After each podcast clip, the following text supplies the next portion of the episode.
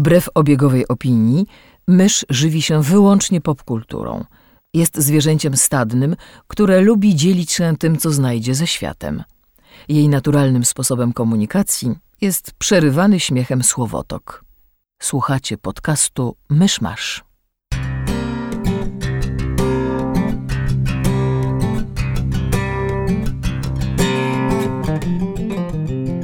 Drodzy słuchacze, jest 9 października 2017 roku, Ugandyjski Dzień Niepodległości. Zapraszamy do... dwusetnego odcinka podcastu Myszmasz.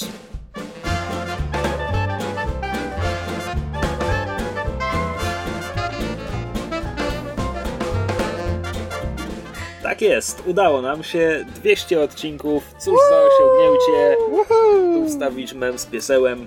E, Cześć, jestem Krzysiek Ceran, a ze mną przy mikrofonie siedzi mysz Halu! i Kamil Borek. Hej! E, I porozmawiamy sobie o tym, jacy jesteśmy fajni, jakie to jest wielkie osiągnięcie nagrać 200 odcinków podcastu, ale to dopiero na koniec odcinka. A zaczniemy bardzo tradycyjnie od segmentu newsowego. E, Myszu, przyniosłaś worek newsów, podziel się. Nie no, taki, taki malutkie wiaderko.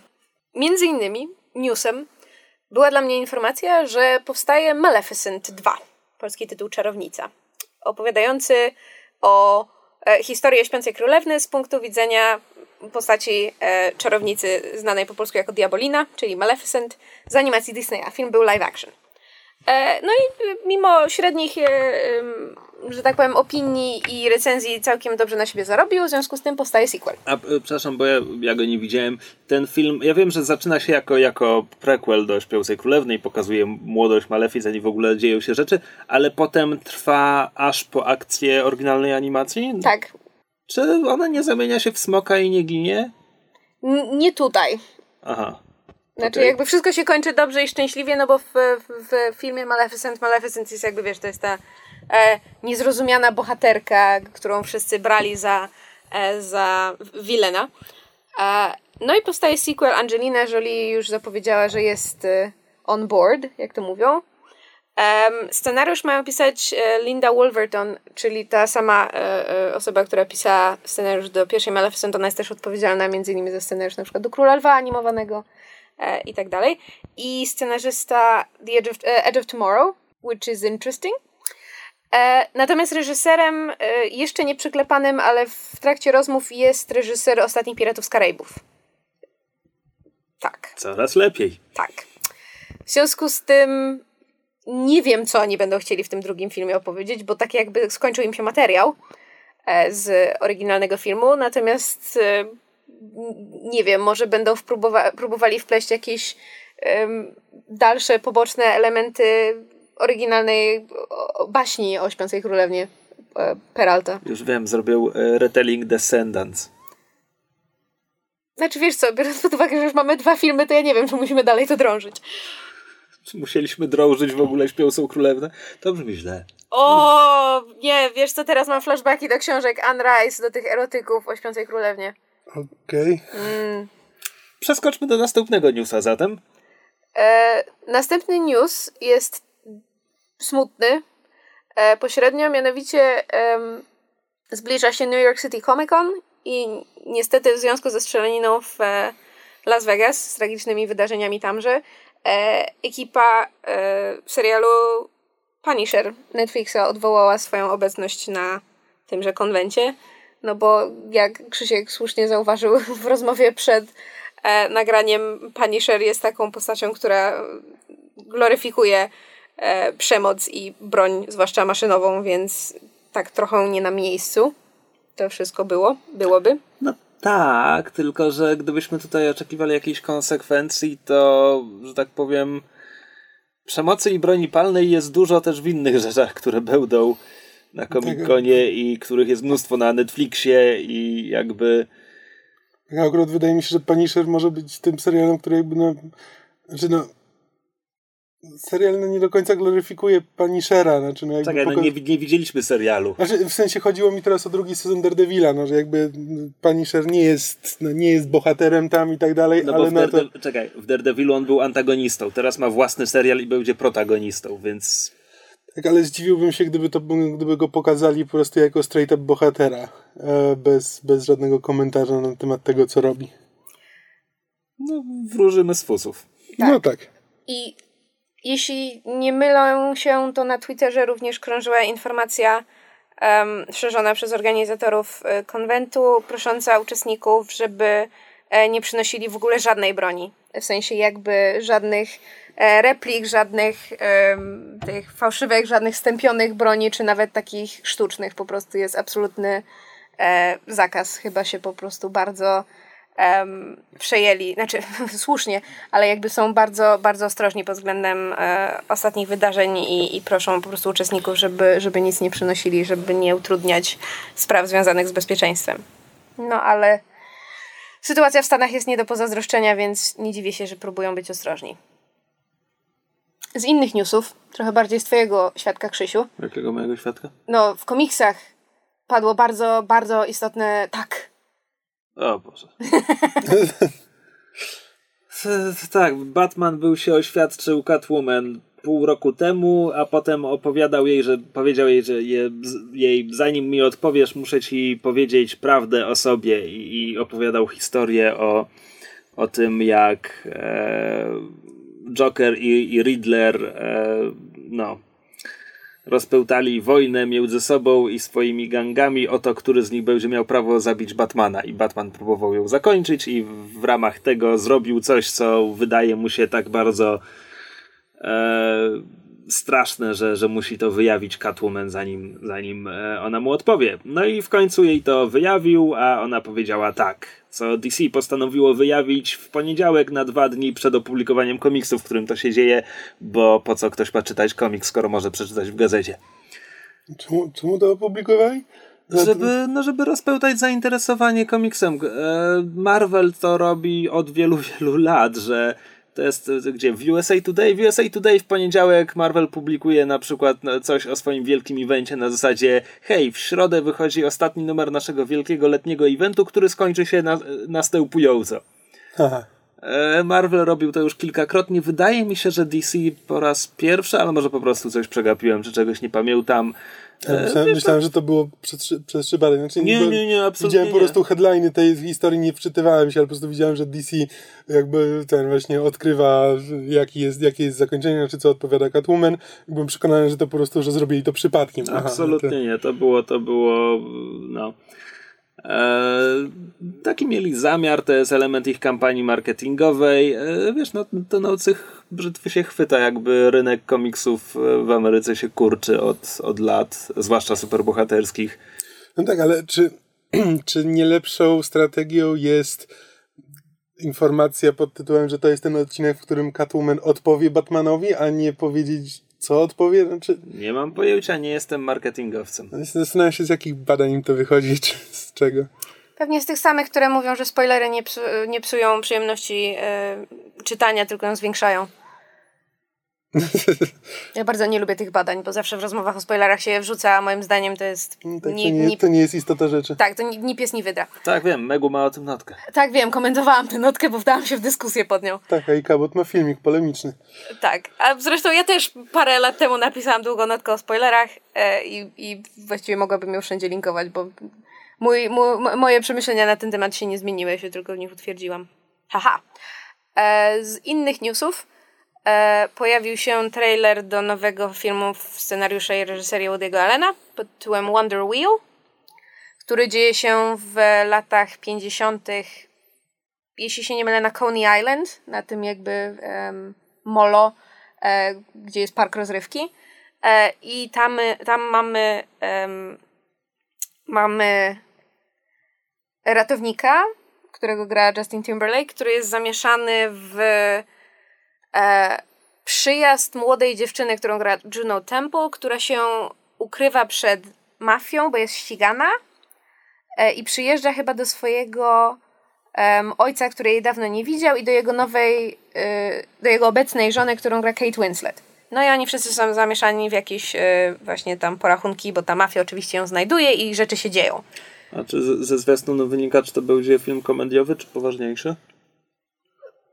Wydaje mi się, że mimo wszystko poważniejszy. Em, wygląda fajnie, to znaczy jakby ta stylistyka lat 50. bardzo, bardzo tam ładnie wygląda i, i, i jest, na, co, jest na, co, na czym, że tak powiem, oko zawiesić pod względem e, realizacyjnym, natomiast nie wiem jak to będzie scenariuszowo. Woody Allen wypuszcza film rocznie i idzie w ilość, a nie jakość już od pewnego czasu. Nie, on zawsze szedł w ilość, a nie jakość. Tak, ale Tylko, jakby że ta, trzeba, ta, ta trzeba jakość... trzepać film rocznie, żeby nakręcić w życiu więcej niż jedno arcydzieło.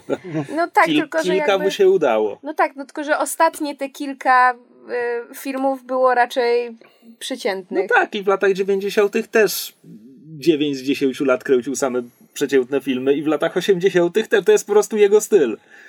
On się po prostu wyprztykuje z filmów i raz na 10 kręci coś naprawdę super. No, każdy ma swoją metodę. Właściwie to od Matchpointu to już chyba minęło 10 lat, może już pora na ten następny. Naprawdę, naprawdę super. Zresztą niewiele widziałem, czekaj, bo y, coś tam, ta no, no, jak to się nazywało, Noc w Paryżu, czy coś Och, to takiego. było lata temu. Ale to było przed Matchpointem, czy po, Po, po, po. A czy, parę a filmów czy po. on nie, to nie No jego nie było najgorsze, to Blue ale- coś tam, Blue, Skate Blue Jasmine. O Jezus, Blanchett. to, to było, E, Skate Blanchett tak mnie znudził, że nie obejrzałem do końca. no. No ale... No, to, podobno zbierał fa- dobre po- po- recenzje, Właśnie podobno ale- był fantastyczny, więc... Nie, bo właśnie chyba Bl- Blue Jasmine był punktem, w którym przestałem być na bieżąco z Allenem i tak naprawdę potem mam wrażenie, że nie widziałem już żadnego, chyba że Magia w Blasku Księżyca była później. Z drugiej strony o Matchpoincie Tak. ja też zazwyczaj opinie, opinie raczej słyszę, znaczy recenzje miał dobre, ale jakby to jak większość osób jak e, mówi mi o Matchpoincie, to na zasadzie, że właśnie to jest ten nudny film młodego Allena. Dowód anegdotyczny. Tak, nie, ja wie, wiele też z tego nie pamiętam, tylko że to akurat trafiło, to jest, wiesz, praktycznie rzecz biorąc retelling Dostojewskiego, a to trafiło na moment, kiedy ja byłem zafascynowany Dostojewskim. To nie jest pierwszy retelling Dostojewskiego, który Allen nakręcił, bo wcześniej jak on, jaki to był tytuł? Crimes and Misde- Misdemeanors No było jego pierwszym tego. podejściem. E, no a zaraz po Matchpointie nakręcił ten koszmarny e, sen Cassandry No tak, tak. z Farelem i McGregorem. Nieważne. E, coś jeszcze? Na zasadzie luźnych skojarzeń przypomniało mi się, że Mark, on się nazywał Salling? Sailing? Salling. Um, aktor, który w Glee grał Paka. Um, przyznał się do e, posiadania e, dziecięcej pornografii. W związku z tym jedna kariera się skończyła. Nie mam pojęcia o kim mówisz, ale Że to już tam jakiś, Już jakiś od- czas temu było Znaczy- postawiono mu oskarżenie. Tak, a i... teraz jakby się przyznał, że, że tak, że owszem. No, No, cóż. bywa. Każdemu się Okej, zdarza, co? jakoś tak niefrasobliwie to k- kwitujesz. No, it's a bad thing. He did a boo-boo, no. Nie! No, No, no nie bubu, no zaraz, sorry. Dziecięca pornografia jest obrzydliwa i No tak, jakby nie takie rzeczy w Hollywood uchodziły, w związku z tym nie mam siły się oburzać, bo moje oburzenie pójdzie ja się na oburzam marne. za nas dwoje. Moje oburzenie pójdzie na marne, no jakby...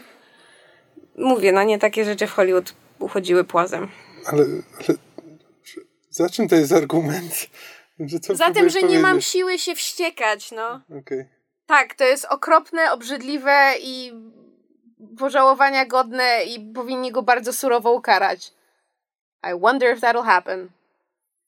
Tak, bo nikt o nim nie słyszał. Hmm. Czy to koniec segmentu newsowego? Czy wyciągniesz jeszcze jakąś anegdotkę? To już mieliśmy masową strzelaninę i dziecięcą pornografię. Dobrze wchodzimy w ten dwusetny odcinek. No, ja nie słyszę, żeby ktokolwiek inny mówił jakieś newsy, więc to jest to, co ja w swoim wiaderku przyniosłam. Przechodzimy do omówienia tego, co kto widział w tym tygodniu. E, mamy parę wspólnych tematów. E, od czego chcemy zacząć? Y, Ja chcę się rozprawić z książką, żeby mieć to już za sobą. E, Brzmi jak dobra książka. No właśnie, ja wam mówiłem już jakiś czas temu, że po prostu przygotowałem sobie spis rzeczy do przeczytania na bazie iluś list ciekawych rzeczy, ciekawych pozycji sci-fi i fantasy, które znalazłem w internecie. No i parę rzeczy z tego było dobrych, a więcej nie. No i ostatnią chyba już zrobię odpoczynek od tej nieszczęsnej listy. Ostatnim co przeczytałem, właściwie to czytam, bo jeszcze nie zmusiłem się, żeby dobić do końca, ale cztery piąte książki za mną. Jest pozycja pod tytułem Sorcerer to the Crown autorstwa niejakiej y, Zen Cho, która jest Malezyjką, ale mieszkającą w Londynie i, i piszącą po angielsku. Jest to powieść, która jest porównywana do Jonathana Strange'a i pana Norella. Okay. I to porównanie zabija tę książkę, bo jakby Jonathan no tak. Strange i pan Norrell są arcydziełem, a tutaj no na pierwszy rzut oka tak, widzę czemu można to porównać, bo punkt wyjścia jest taki, że są czasy napoleońskie, e, w Anglii zamełt, angielscy magowie zastanawiają się, czemu ich magia słabnie. Okej, okay, no okay, tak, to, to, jest, początek Jonathan tak. Strange'a i pana Norella, tak? No tylko, że tutaj mamy inną rzeczywistość, tutaj ci magowie wciąż są i wciąż potrafią czarować, a zaraz potem wchodzimy w banały, bo banały są takie, że tutaj jest pozycja królewskiego czarodzieja, i obecnym królewskim czarodziejem, który przejął tę pozycję w tajemniczych okolicznościach po śmierci swojego mentora, poprzedniego królewskiego czarodzieja, jest e, Zachariasz White, pisany przez Y. Ironia polega na tym, że on jest czarny, jest wyzwolonym niewolnikiem, więc oczywiście ma bardzo trudno ze względu na swój kolor skóry. I co? I poznaje, poznaje młodą E, młodą kobietę też z mieszanego związku, właściwie nawet jeszcze bardziej niż on, tajemniczego pochodzenia. E, być, Wszyscy tajemniczego pochodzenia, być, być bo autorce się nie chciało pisać backgroundu. Być może ze związku białego, być może dżentelmena z jakąś hinduską, tak by jej uroda sugerowała. Ta pani nazywa się, przepraszam, ta panna nazywa się Prunella Gentleman i jest... E, Przepraszam, nie jestem w stanie traktować tej książki poważnie. Ma, wiesz co, to jest tak napisane, że nie masz tego traktować poważnie, ale zaraz wrócę do tego, jak to jest napisane, a najpierw skrót fabuły. I jest oczywiście bardzo utalentowana magicznie, a w tej Anglii oczywiście e, kobietom zabrania się używać magii, ponieważ jest to, no nie pasuje im to, a w, w ogóle to te słabe kobiece ciała i umysły nie mogą przecież znieść magicznej energii, więc, więc nie powinny tego robić. No więc zaczynasz sobie to czytać, jakby od początku jest wiadomo, że a, oczywiście biali angielscy starzy ludzie się mylą i oczywiście, że kobiety mogą używać magii i Prunella im to wszystko udowodni. B. Prunella chce wyjechać do Londynu, żeby poszukać sobie męża. Oczywiście, że zakocha się ze, ze, ze wzajemnością w Zachariaszu i coś tam z tego mhm. wyjdzie. I po prostu jakby tam potem pojawiają się jakieś intrygi, nie, intrygi to za, dużo, za duże słowo. E, no bo ktoś, ktoś e, kilk, kilkukrotnie próbuje... Ludzie mają swoje plany. Ludzie mają swoje plany, tak. Ktoś kilkukrotnie próbuje zabić Zachariasza. I w pewnym momencie dowiadujemy się, że jego, jego największy rywal w tym stowarzyszeniu angielskich magów, który wiemy, że chciałby przejąć jego fuchę, dowiadujemy się, że on e, udał się do, do krainy elfów, do, do Ferii. E, Ferii i wrócił stamtąd z familiarem i że jest to pierwszy nowy familiar na angielskiej ziemi od, nie wiem, 100 lat czy coś tam. A i jakby od razu w momencie, kiedy, kiedy y, pada ta informacja, no to my już widzieliśmy tego, tego maga i jakby od razu czytelnik domyśla się, czym ten familiar jest, jakby pod jaką postacią się skrywa a potem mija jeszcze chyba, nie wiem, no z 50 stron, zanim bohaterowie nawet nie na to wpadną, nie domyślają się, tylko po prostu ktoś im to mówi. I to jest takie na zasadzie, kurczę, czy, czy ci ludzie są tacy głupi, jakby, tu wszystko jest, dla czytelnika wszystko jest oczywiste od samego początku i tylko czekasz, aż akcja to nadgoni. Mhm. I o ile w wątku romantycznym to jest jeszcze no tak, oni się sobie podobają, ale musi minąć trochę czasu, zanim sobie nawzajem uświadomią, że to drugie też to czuje i tak dalej. Dobra, to jest standard. No ale ten wątek, że no jest ten ukryty familiar i, i to jest tak boleśnie oczywiste, gdy tylko się o tym dowiemy i no do tego jak to jest napisane. Jest to napisane do pewnego stopnia jest tam jakaś stylizacja archaiczna, jest ona dziwna. Um, ja wam przytaczałem ten moment z tym przeczeniem, że po prostu każde przeczenie jest e, jeśli, jeśli ktoś zadaje retoryczne pytanie, to, to, to, to, to nie kończy go pytaniem e, are you not, tylko you are not. I to jest. Ja tego nie rozumiem, bo, bo ja nie wiem, czy to ma sens. To jest trochę. Cześć, zgubiłem się. Wiesz co, bo to musiałbym ci pokazać na piśmie. Dobra, nieważne, nie wchodźmy w to. Krzysiek to mi to jest... pokazywał w zeszłym tygodniu i to rzeczywiście wyglądało kuriozalnie. To znaczy, to nie działa. Tak, e, nie wchodźmy w to, ale jakby jeśli chodzi o archaizację języka, to pod względem gramatyki to jest jedyne na przykład. Nie ma nic innego. Pod względem słownictwa, no to oczywiście, że oni się wysławiają jak. No Właśnie szczerze mówiąc, nie, nie ma tu wielkiej różnicy między, między tym, jak oni się wysławiają, a nie wiem, powieścią Dickensowską, a tam jednak jest 100 lat, więc może jakaś różnica powinna być, ale mniejsza z tym. No po prostu to jest napisane w stylu, który ma być lekki i nie masz traktować tego do końca poważnie. No bohaterka nazywa się Prunella Gentleman, tak? To ma być zabawne imię. Tylko, kurczę, każde kolejne zdanie mnie zniechęca do tej książki i po prostu ja rzadko się, znaczy w ogóle bardzo rzadko się poddaję tak, że przerywam lekturę i również rzadko się poddaję do tego stopnia, że zaczynam kartkować książkę, żeby dojść do jakiejś następnej sceny, w której będzie coś ciekawego, ale tu po prostu mam wrażenie, że już od, od połowy książki tylko prześlizguję się wzrokiem po, po stronach, żeby, żeby to się wreszcie skończyło.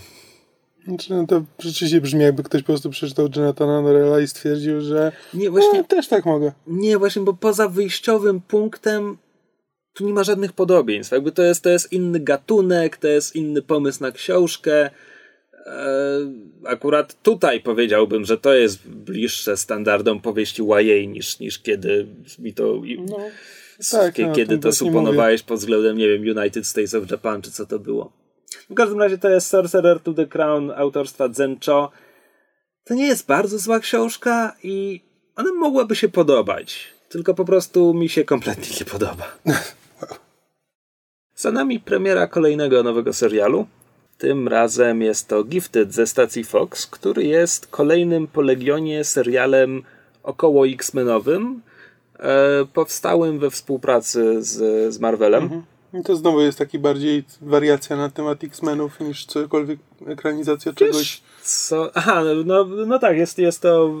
Nie jest to ekranizacja żadnej konkretnej historii. Jakby po prostu no, znaczy postaci, są, postaci są z komiksów, tylko wzięte po prostu do zupełnie innej historii, jakby i w zupełnie innym świecie, no, który jakby nie do końca istnieje w świecie X-Menowym. Okej, czekaj, bo już, bo już się gubię. No, jest to zdecydowanie dużo bliższe filmów niż Legion. No Mamy, tak, mamy powiedziane, że jest to świat, w którym istniało Bractwo Magneto i Tak. X-Meni. W tym momencie ich nie ma. W serialu jeszcze to nie padło, ale twórcy mówią, że doszło do jakiegoś tragicznego wydarzenia na, skal, na skalę, na miarę ataków z 11 września, w którym obie te grupy zdaje się, że były zamieszane i po którym ich już nie ma. Czy to znaczy, że oni wszyscy zginęli, czy tylko zaginęli i się ukrywają? Tego nie wiadomo. Twórcy mówią, że to będzie eksplorowane. E, Natomiast na ekranie, znaczy główni bohaterowie z jakiegoś poz- powodu mają na nazwisko Straker, co budzi skojarzenia komiksowe, które są kompletnie błędne, bo komiksowi Strakerowie to są e, nazistowscy superzłoczyńcy. Więc naprawdę nie wiem, czemu oni ich tak nazwali. Dale, Jeszcze- Dalecy kuzyni. a jeszcze w dodatku Strakerowie, ja- jako Strakerowie tak bliżsi komiksom pojawiali się w Agentach Tarczy. E, no tak, w Age of Ultron mamy Barona Strakera, Tak, który jest właśnie ojcem tych nazistowskich superzłoczyńców, o których, o których myślę. Andreas i Andrea von Straker. No tak, w Agentach Tarczy był syn, syn Strakera. A, prawda. A to nie był Andreas przypadkiem? Być może, nie pamiętam, nie pamiętam jak się nazywał. No, był wymoczek, który był synem. To by, to by pasowało. Tak, więc ja naprawdę nie wiem, czemu wymyślając im nazwisko, dali im akurat to nazwisko. Ale tak, więc mamy czwórka naszych głównych bohaterów to są stworzone na potrzeby serialu postaci, rodzina Strakerów, e, ojciec rodziny Reed Straker, grany przez e, wampira Billa Blood. Steven Moyer. Właśnie, dokładnie. Bo jeszcze mysz zwróciła uwagę, że to nazwisko w dodatku przypomina e, Strikera. No dobra, ale to już zbieg Ale okoliczności. znaczy tak, no, e, no, no zbieg okoliczności, no jakby tworzy to Brian Singer, no jakby wie kim jest Striker. Nie wiem, no po prostu no, brzmi, to, brzmi to podobnie. No dobra, ale mówisz tak, jakby Brian Singer zwracał uwagę na swoje poprzednie filmy, kręcąc następne. Mamy głowę, znaczy matkę, e, ma, matkę rodziny, graną przez Amy Jacker, ale przyznam szczerze, że nie pamiętam imienia jej postaci. Ja też nie. Nie. I mamy dwójkę dzieci w wieku nastoletnim, um, chłopca i dziewczynkę, ponieważ ich imion również nie pamiętam. A jak wiemy oczywiście ze wszystkich mediów około X-Menowych, wiek nastoletni to akurat ten wiek, kiedy ujawniają się mutancie moce. No i cóż za zbieg okoliczności, oboje rodzeństwa okazuje się mutantami. A co więcej, e, Papa Stracker pracuje jako prokurator w. Czy w takim razie Amy Acker to jest traketka? najwyraźniej. Papa Stracker jest prokuratorem, który zajmuje się prowadzeniem spraw przeciwko pojmanym mutantom. Bo zasadniczo w tym świecie chyba po tym tragicznym wydarzeniu po prostu samo bycie mutantem jest nielegalne, bo to nie zostało na razie do końca wyłożone, ale nie Znaczy- wygląda na to, żebyś mógł się zarejestrować i żebyś mógł po prostu być mutantem i mieszkać i pracować. Wydaje mi się, że jeśli jesteś mutantem, to trafiasz do, do kicia, a jeszcze Papa Stracker przyznaje, że w sumie to on wie, że niektórzy mutanci to po prostu znikają i nawet nie dochodzi do rozpraw. To znaczy jest scena przy kuchennym stole, kiedy matka właśnie ta mama Stracher rozmawia z dziećmi i syn mówi, że tam na e, zajęciach socjologii rozmawialiśmy na temat tego właśnie prawa a propos rejestracji, rejestracji mutantów. Więc jakby coś jest, ale serial to tak bardzo ogólnie zarysował, no bo No, musiało wygląda- być szybko, szybko musimy zawiązać Znaczy, intrygę. Wygląda to trochę tak, jakby mutant był rejestrowany, po czym był zamykany i nigdy nie, nie wypuszczany. Znaczy, nie wiem, ja, ja odniosłem takie wrażenie, że to jest po prostu tak, że e, możesz być sobie mutantem, o ile się z tym nie obnosisz. E, natomiast jeśli, wiesz, jeśli e, wpadniesz, wpadniesz w oko rządowi, to znajdą na ciebie jakiś paragraf, że to jest prawdopodobnie tak, że no jakby łapią tych ludzi, no bo coś na nich mają, że po prostu wystarczy, że no, no jesteś jakoś powiązany z organizacją terrorystyczną i No po prostu dobra, no ale- znajdują na nich paragrafy. No ale znowu, to jest twoje wrażenie, to nie jest coś, co jest Znaczy, nie, wyłożone jakby- w odcinku. Tak jak o tym Steven Moyer mówi, jakby to, co Amy Acker mówi, że to, że jakby no, że no tak, no my łapiemy, ale tylko tych groźnych, tylko tych, którzy zagrażają, zagrażają No, społeczeństwu. ale to jest ale, racjonalizowanie, jakby. no tak, nie, no tylko, że właśnie o to mi chodzi, czy to jest jego racjonalizowanie, czy jakby on rzeczywiście uważa, że to, co robi, to jest dobre, jakby nie, wiesz, nie widzi do końca tego, że to jest, wiesz, po prostu e, polowanie na czarownicę. No. No. Nie wiem, jak dla mnie na koniec odcinka on już dość dokładnie wie, że Nie no, na koniec odcinka no to oczywiście tak, tylko że jakby wiesz, że pracuje tam jakby pod taką bardzo bardzo cieniutką warstewką e, takiego przekonania, że nie no, no my tylko łapiemy tych złych, tych, którzy, tych, którzy stanowią zagrożenie. Ale no, nie. może. No i e, tak, i ponieważ, ponieważ dochodzi do incydentu w szkole, do której chodzą dzieci, incydentu. No incydent wygląda tak, że, że mały sztraker rozwala kawałek szkoły swoją e, nowo odkrytą telekinezą. Bo się nad nim znęcali. bo się nad nim znęcali, więc do domu wpadają im agenci federalni ze służby Sentinel Services, żeby było nawiązanie do komiksów. Zresztą potem pojawiają się też roboty Sentinele, więc to nie jest tak, że... Znaczy mówię, Tylko, że pojawiają się. Roboty nazwane Sentinelami, które nie mają nic wspólnego No. z Sentinelami z komiksów. Wiesz co, Sentinele w komiksach miały wiele różnych postaci, ale, ale tak, tutaj są to małe, małe pajączki. A małe robocie pajączki. Wygląda jak coś z raportu mniejszości. E, Więc rodzinka musi uciekać i papa Stracker prosi o pomoc ludzi, których przed chwilą prześladował, czyli e, Ruch oporu. mutancie podziemie, tak. Tak. E, którego członkowie to postaci z komiksów? Nazwałbym ich X-Menami e, trzeciego, a nawet drugiego żełdu, bo Polaris jest zdecydowanie drugorzędną postacią. Tak jest. Dumnie drugorzędną. Umówmy się, Thunderbird jest absolutnie trzeciorzędny. Blink nawet nigdy nie była X-Menką w głównej rzeczywistości, ale, ale była, hej, i była w Days of Future Past, więc mamy jedną postać z filmów. Nie, żeby miała być tą samą postacią, co w tamtych filmach, bo to na 90% nie będzie ten sam świat, ale przynajmniej jest ktoś, kto był na wielkim ekranie. E, I jest również Eclipse, e, imię Markus jakiś tam, który jest postacią stworzoną specjalnie na potrzeby serialu. Czemu? Nie wiem. Może dlatego, że jeśli chcieli napisać partnera romantycznego dla Polaris, to komiksy wskazywałyby Havoka i uznali, że Havok jest jednak pierwszorzędnym X-Menem i nie nadaje się do tego serialu w związku z tym. Znaczy, jak ja go zobaczyłam, to w ogóle myślałam, że to jest Sunspot. No nie jest. No tak. Jakie moce miał Sunspot? E, Sunspot absorbuje energię słoneczną i wtedy, e, kiedy jej używa, to zamienia się w taką postać, jest, jest cały Aha. ciemny e, ma wtedy zwiększoną siłę, odporność i potrafi latać. Nie ma nic wspólnego z Eclipsem z serialu. No tak.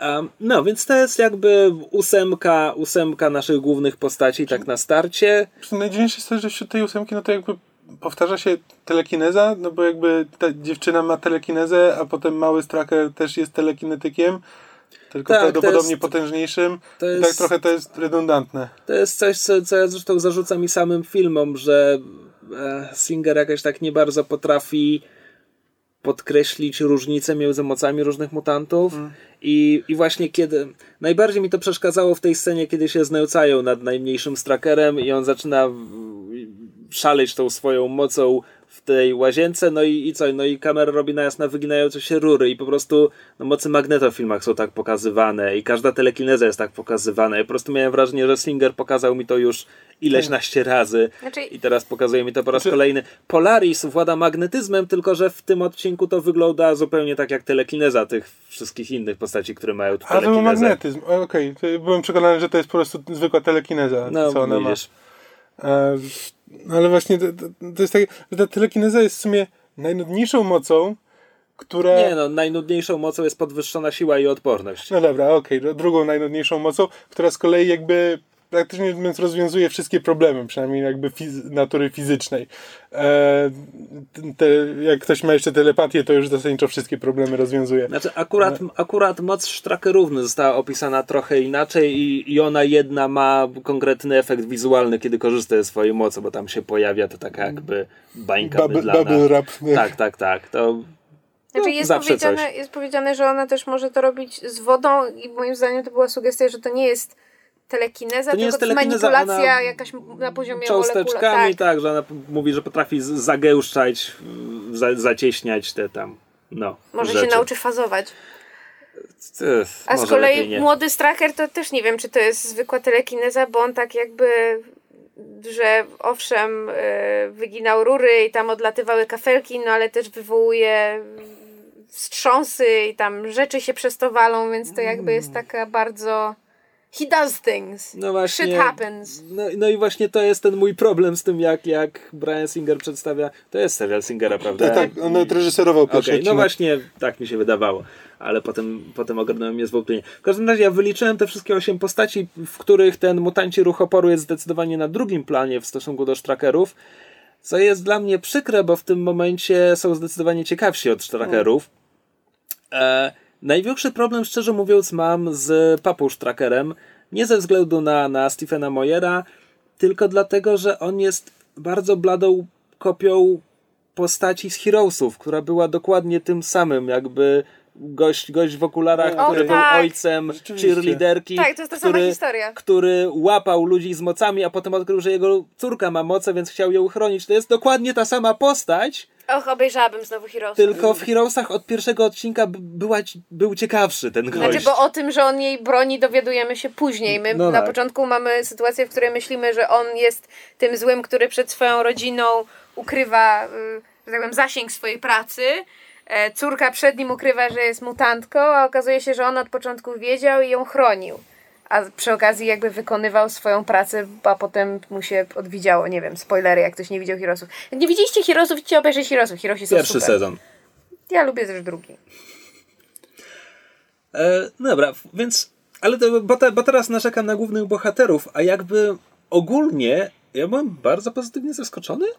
Może dlatego, że spodziewałem się jakiejś padaki, ale Znaczy, ja trochę też jakby spodziewałem się, że, że inaczej, niczego się nie spodziewałem po tym serialu. Jakby nie śledziłem go, widziałem trailer jeden, jakby wiesz, słyszałem, że, że ma powstawać i o czym ma być, ale kompletnie jakby nie śledziłem, kto tam ma grać, jak, jaka to ma być historia, w, w jakiej rzeczywistości.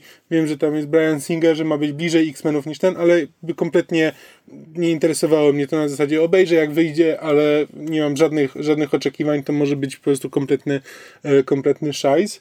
Jakby nie złapało mnie to jakoś tak totalnie na zasadzie, że okej, no e, zobaczmy, tylko, ale na razie mam takie okej, interesujące, pokażcie mi, co z tym dalej zrobicie. Znaczy, a na, pewno, na pewno ma potencjał, którego szczerze mówiąc nie spodziewałem się po tym. Tak. Bo jakby oczywiście x mają potencjał na fajny serial, tylko jak usłyszałem, jaki jest pomysł na ten konkretny, to stwierdziłem, kurczę, to jest najnudniejsze, co można zrobić, Mhm. robiąc serial X-Menowy.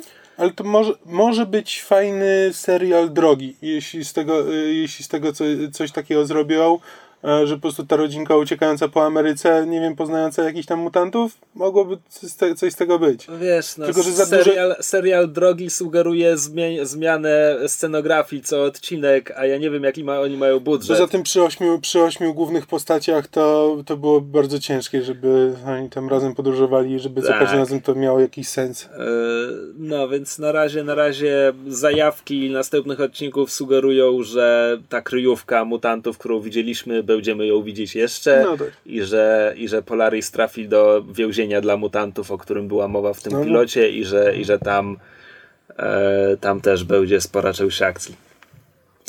Także zobaczymy. Natomiast byłem naprawdę pozytywnie zaskoczony. Może z wyjątkiem tego, że mają rdzennego Amerykanina wśród bohaterów i dają mu moce mistycznego tropienia, Nie, tak. którego nawet nie ma w komiksie. Tak? O ile wiem, Thunderbird ma po prostu właśnie najnudniejszy zestaw, podwyższona siła, odporność i z jakiegoś powodu czasem lata chyba, ale to chyba nie jest konsekwentne. Okej. Znaczy, jakby Znaczy, jest, jest nazywany trackerem, jest nazywany tropicielem, ale zawsze miałem wrażenie, że to jest kwestia po prostu jego umiejętności, a nie, że ma taką moc Nie, bo jakoś jak zobaczyłem, to jakby naturalnie.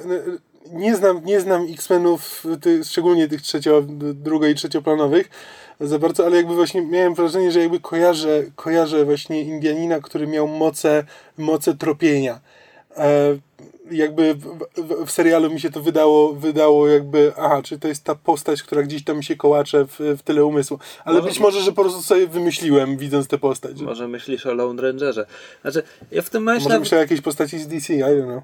Może. Y, Ja w tym momencie nawet nie jestem stuprocentowo pewien, którym on jest Thunderbirdem, bo John. John.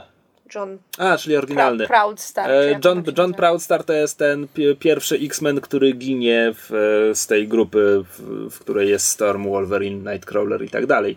E, I potem tak. e, 40 lat później jego brat James też, też zostaje X-Menem i też przez moment używa ksywki Thunderbird, a potem używa ksywki Warpath już przez resztę. Widzisz, dlatego ja myślałam, że to był Warpath, bo takie tak. było moje skojarzenie. Warpath obecnie jest wśród, w, w, no, w komiksach X-Menowych. To chyba wszystko. To znaczy, ja. Mi, mi się nawet podobało, aktorsko jest fajnie. To znaczy, bardzo mi się podobają aktorzy, który, którzy grają, e, że tak powiem, bieda X-Menów, e, czyli naszych, naszych mutantów. Jakby ej, bardzo fajne są też te dzieciaki, które grają młodych sztrakerów.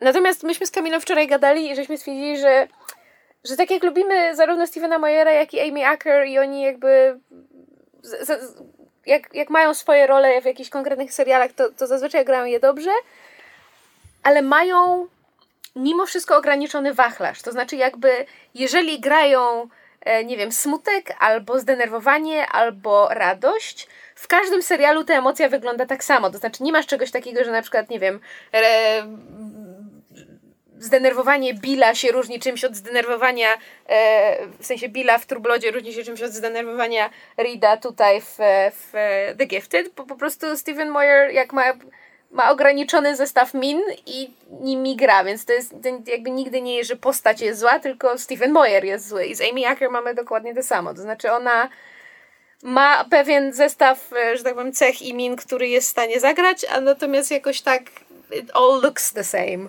Okej, jakoś nie miałem takiego wrażenia z Amy Acker, a Stevena Mayera z Rąku na sercu nie widziałem dotąd nigdzie poza Trubladem, więc Nie, ja wi- widziałam w paru innych rzeczach i jakoś tak. Ja, ja bardzo oboje lubię i wiesz, tak powiem, na przykład bardzo mi się podobają sceny między nimi, to znaczy kiedy oni jakby, e, kiedy małżeństwo Strakerów ze sobą rozmawia, to jakby ja kupuję, że oni żywią do siebie, prawda, ciepłe uczucia, że się kochają, że tam jest jakaś relacja i że, że rzeczywiście będą walczyć o dobro, o, o dobro tych dzieci.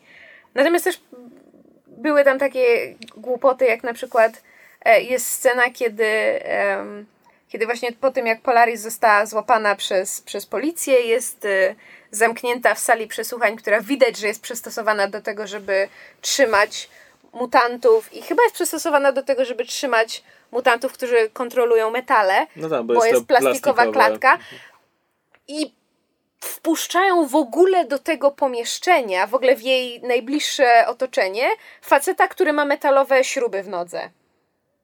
I, i, I za ścianami tego pokoju przesłuchań, bo to jest zwykły pokój przesłuchań, w którym jest plastikowa klatka. I za ścianami tego pokoju przesłuchań jest normalne, te takie za weneckim lustrem normalny pokój tam ze sprzętem, ze wszystkim. Pełen No. metalu. Pełen metalu. No jeżeli masz, jeżeli masz e, mutanta, który włada magnetyzmem, to w promieniu tam jakiejś większej odległości nie powinno być metalu, a widzieliśmy w poprzednich scenach, że zasięg Polaris jest stosunkowo duży, bo ona jakby będąc w budynku była w stanie kontrolować, em, zderzać ze sobą samochody i wyrywać pistolety z, z- z rąk policjantom, które były kilkadziesiąt metrów dalej, a oni ją tutaj zamykają w małej plastikowej klatce i myślą, że to, że to wystarczy? Co? Plastik sprawia, że moc magnetyzmu nie działa? No nie, no that's not how that works. I to mnie sfrustrowało. Bo to było głupie. To tak a propos tego, że nie wiedzą jak działają moce. No. Tak. Ale sięgniemy po kolejne Tak, tak. X-Men i bieda. Czemu nie?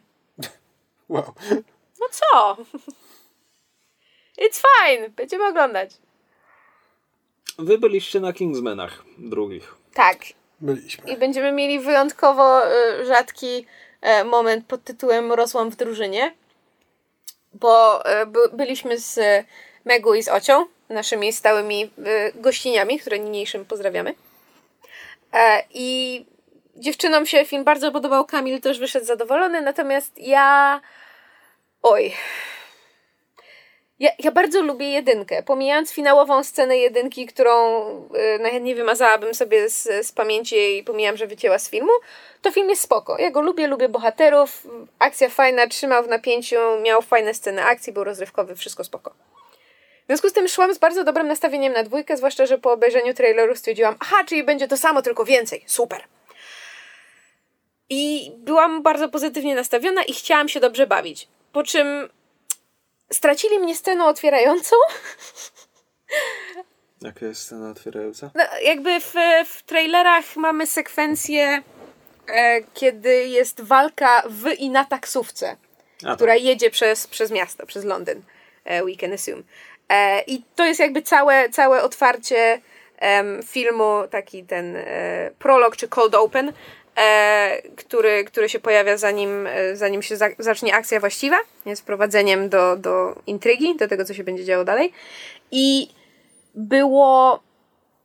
Bo jakby w, w tym filmie to, co mi się najbardziej podobało, to były sceny walki wręcz. Dlatego, że wszelkie walki, gdzie trzeba było mieć broń albo wykorzystywać jakieś elementy otoczenia, były tak przefajnowane, że ja po prostu moje, moje zawieszenie niewiary, które jest naprawdę bardzo wysokie, wiesz, kaplica sekstyńska, między ten, ten level sufitu, e, po prostu poszło się kompletnie czesać i stracili mnie na samym początku, gdzie po prostu ta sekwencja walki w, w taksówce była, była wiesz, to jest mała przestrzeń, szybkie ruchy, y, wiesz, y, kamera podążająca za ruchem, pozorująca pojedyncze ujęcie, wiesz, z sprytnie ukrytymi cięciami i tak dalej.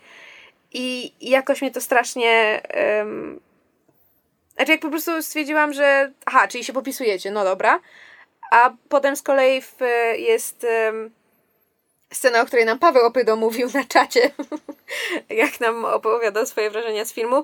I jakby to już jak Paweł to opowiadał, to stwierdziłam, że, że to jest dla mnie taki cringe i, i trochę nie bardzo mogę. E, się z tym- Powie- Chodzi, dla tych, którzy widzieli film, chodzi o scenę e, na festiwalu Glastonbury. Tak, a dla tych, którzy nie widzieli, to jest powiedzmy analogiczna do sceny kończącej pierwszy film. To znaczy, to jest mniej więcej ten poziom dowcipu. I don't know, pun not intended. I'm very sorry about that. Um, natomiast i, I to był moment, w którym już jakby kompletnie mnie stracili. I spoko, mogę tutaj wyjść na jakąś, nie wiem, agresywną, wojującą y, feministkę, która nie lubi, nie lubi seksizmu w kinie, spoko. Mogę, mogę dostać tę łatkę, nie przeszkadza mi to. Natomiast smuci mnie to strasznie z tego względu, że jakby jedynka dla mnie była ok filmem. Dobrze się na nim bawiłam i tylko końcówka mi trochę ten film podkopała. Widzisz, to znaczy ta scena. A to, że oni tu wrzucili to w sam środek filmu sprawia, że cała reszta jest dla mnie już nieistotna. Jakby. Widzisz, a ja z rozmysłem nie poszedłem na ten film, bo czytam te wszystkie. Znaczy, nie, żeby było ich aż tak bardzo wiele, ale są teraz ba bardzo negatywne opinie o X-Menach dwójce i czytam sobie je wszystkie i dla to było moje nastawienie do jedynki. Mhm. Jakby poza bardzo fajną sceną strzelaniny w kościele, jakby tamten film nie miał dla mnie nic do zaoferowania poza irytującymi postaciami, kliszami i sceną z końcówki, tak? No, więc, więc specjalnie nie poszedłem i teraz czuję jakieś takie ciepełko w serduszku. Tak, to znaczy, gdybyś, gdybyś z nami poszedł, to my byśmy weszli kur, wyszli z tego filmu kurwiąc pod, pod jasne niebiosa. E, natomiast ja jedynkę jakby kupiłam z tego względu, że ona dla mnie miała jakby część tego ładunku emocjonalnego, to znaczy postać Exiego grana przez e, Tarona Edgertona była, on jakby to grał fantastycznie, wiesz, z urokiem i z, z taką... Taki irytujący. Ja go lubię, no. E, i, I jakby kupowałam jego relację z, z Colinem Firthem, czyli z Harrym, jego, jego tam mentorem, natomiast tutaj e, w, w dwójce jakby jedynym aktorem, który się moim zdaniem w ogóle starał, to znaczy pokazywał jakieś emocje, które ja jakby byłam w stanie uwierzyć, że on to naprawdę teraz przeżywa i to dla niego jest, wiesz, nie wiem, smutne, straszne, boi się, jest zły i tak dalej. Wszyscy inni jechali na autopilocie. Z Colina Firfa zrobili tak Czekaj, po prostu... kto jest tym jedynym aktorem? Taron Egerton. Okej. Okay. E, czyli jakby nominalnie główny bohater, czyli Exi. A wiesz, z Colina Firfa zrobili straszliwego robota. E, postać Marka Stronga, którą się wszyscy z jakiegoś powodu zachwycają, dla mnie ma w ogóle, e, że tak powiem, zerowe znaczenie i Mark Strong też jedzie na autopilocie, jeszcze na dodatek szkocki akcent, który udaje is all over the place. Ja co chwilę słyszę, jak mu amerykański akcent spod spodu wybija, co mnie bardzo frustrowało. E, Channing Tatum tam jest dosłownie na moment, wbrew temu, co sugerowały Czekaj, co, trailery. jak na amerykański akcent wybija Markowi Strongowi? On nie jest Amerykaninem. Tak, i dlatego to jest dziwne. Okej. Okay. E, I e, trailery sugerowały, że Channing Tatum tam będzie miał jakąś sporszą rolę, no bo jakby fabuła polega na tym, że, że e, oddział, e, znaczy ten e, Kingsman, czyli ta brytyjska tajna siła czy organizacja zostaje zaatakowana, no i oni muszą skorzystać z pomocy swoich kuzynów z zamorza, to znaczy Statesman, czyli amerykańskiego jakby odpowiednika. No i trailery sugerowały, że Channing Tatum będzie tam miał duro, dużą rolę. Otóż nie, za to sporą rolę ma Pedro Pascal, więc jego fani z pewnością się ucieszą.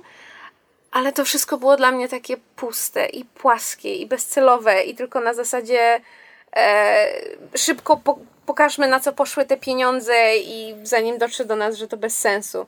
I jakby ja, ja nie mam problemu z tym, że ten film jest głupi, bo jest głupi jak but. To znaczy mamy, mamy y, złą y, przywódczynię gangu narkotykowego, która ukrywa się w kambodżańskiej dżungli i tam sobie wybudowała tajną bazę, która wygląda jak mokry sen e, fana lat e, ten popkultury amerykańskiej z lat 50., bo tam ma wiesz donut shop, e, ten e, milkshake stand, e, diner z lat 50., kręgielnie, salon, salon e, urody z robotyczną ekspedientką, która ci robi złote tatuaże. Po prostu mój tata poszedł na ten film na, na, na ten sequel, czyli właśnie na Golden Circle, nie znając jedynki i wyszedł zachwycony, mówiąc, jaka to jest fenomenalna parodia Bonda.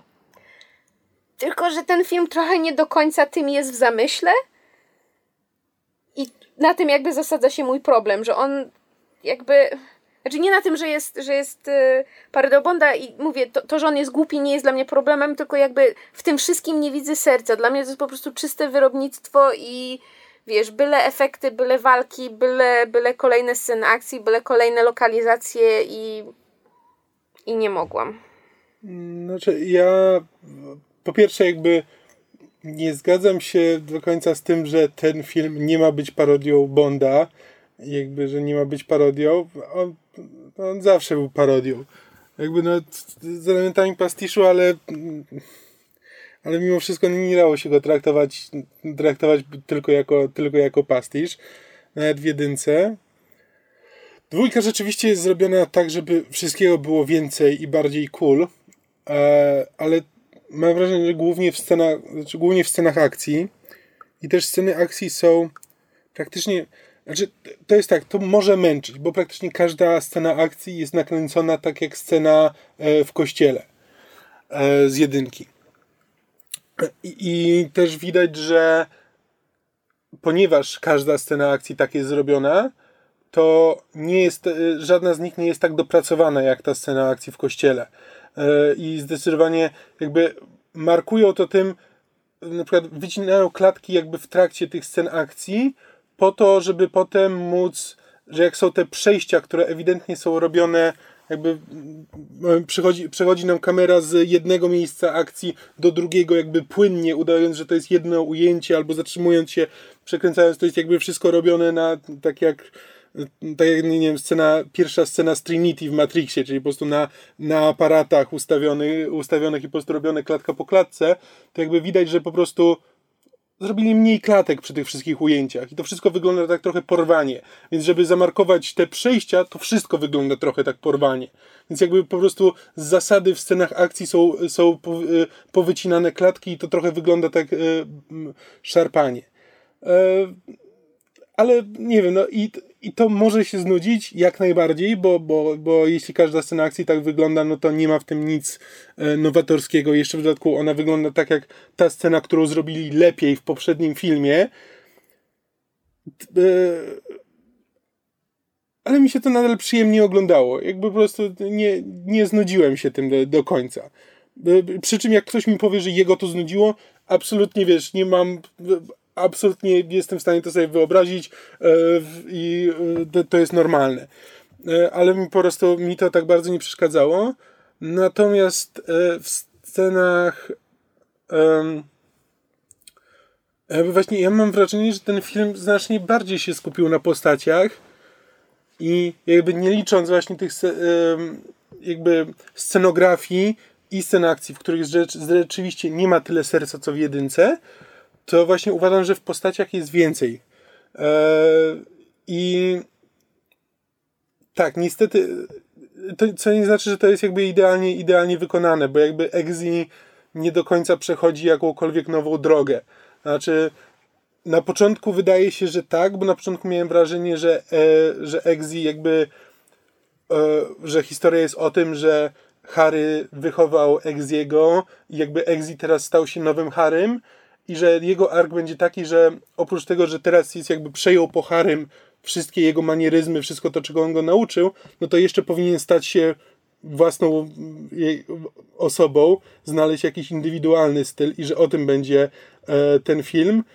Niestety, niestety ten, ten ark e, gdzieś się gubi i potem wracamy do tego, że Exi i Harry, e, wielka nieskończona miłość. Właśnie, nie wiem, Mark Strong, znaczy, nie wiem, moim zdaniem ten akcent, ten akcent był dobry. Jakby dla mnie w ogóle szkocki akcent momentami przebija amerykańskim, yy, bo po prostu taki, te, te, te, taki jest jego, yy, taka jest jego charakterystyka. Ale nie wiem, być może, że to jest źle, jeśli tak nie, usłyszałem tego zupełnie. Yy, natomiast miał tutaj jakby więcej do grania. I mam wrażenie, że w Kingsman, że w jedynce, no to.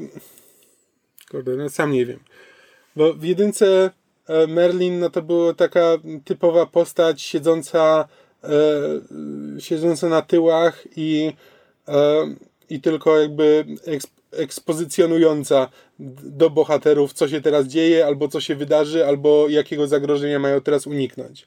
E, natomiast tutaj jakby trochę bardziej widzimy, że no on jest też żywą osobą z krwi i kości. E, przy czym bardzo mi się nie podoba jakby rozwiązanie jego wątku yy, i uważam, że jakby nie zasługiwał na takie potraktowanie.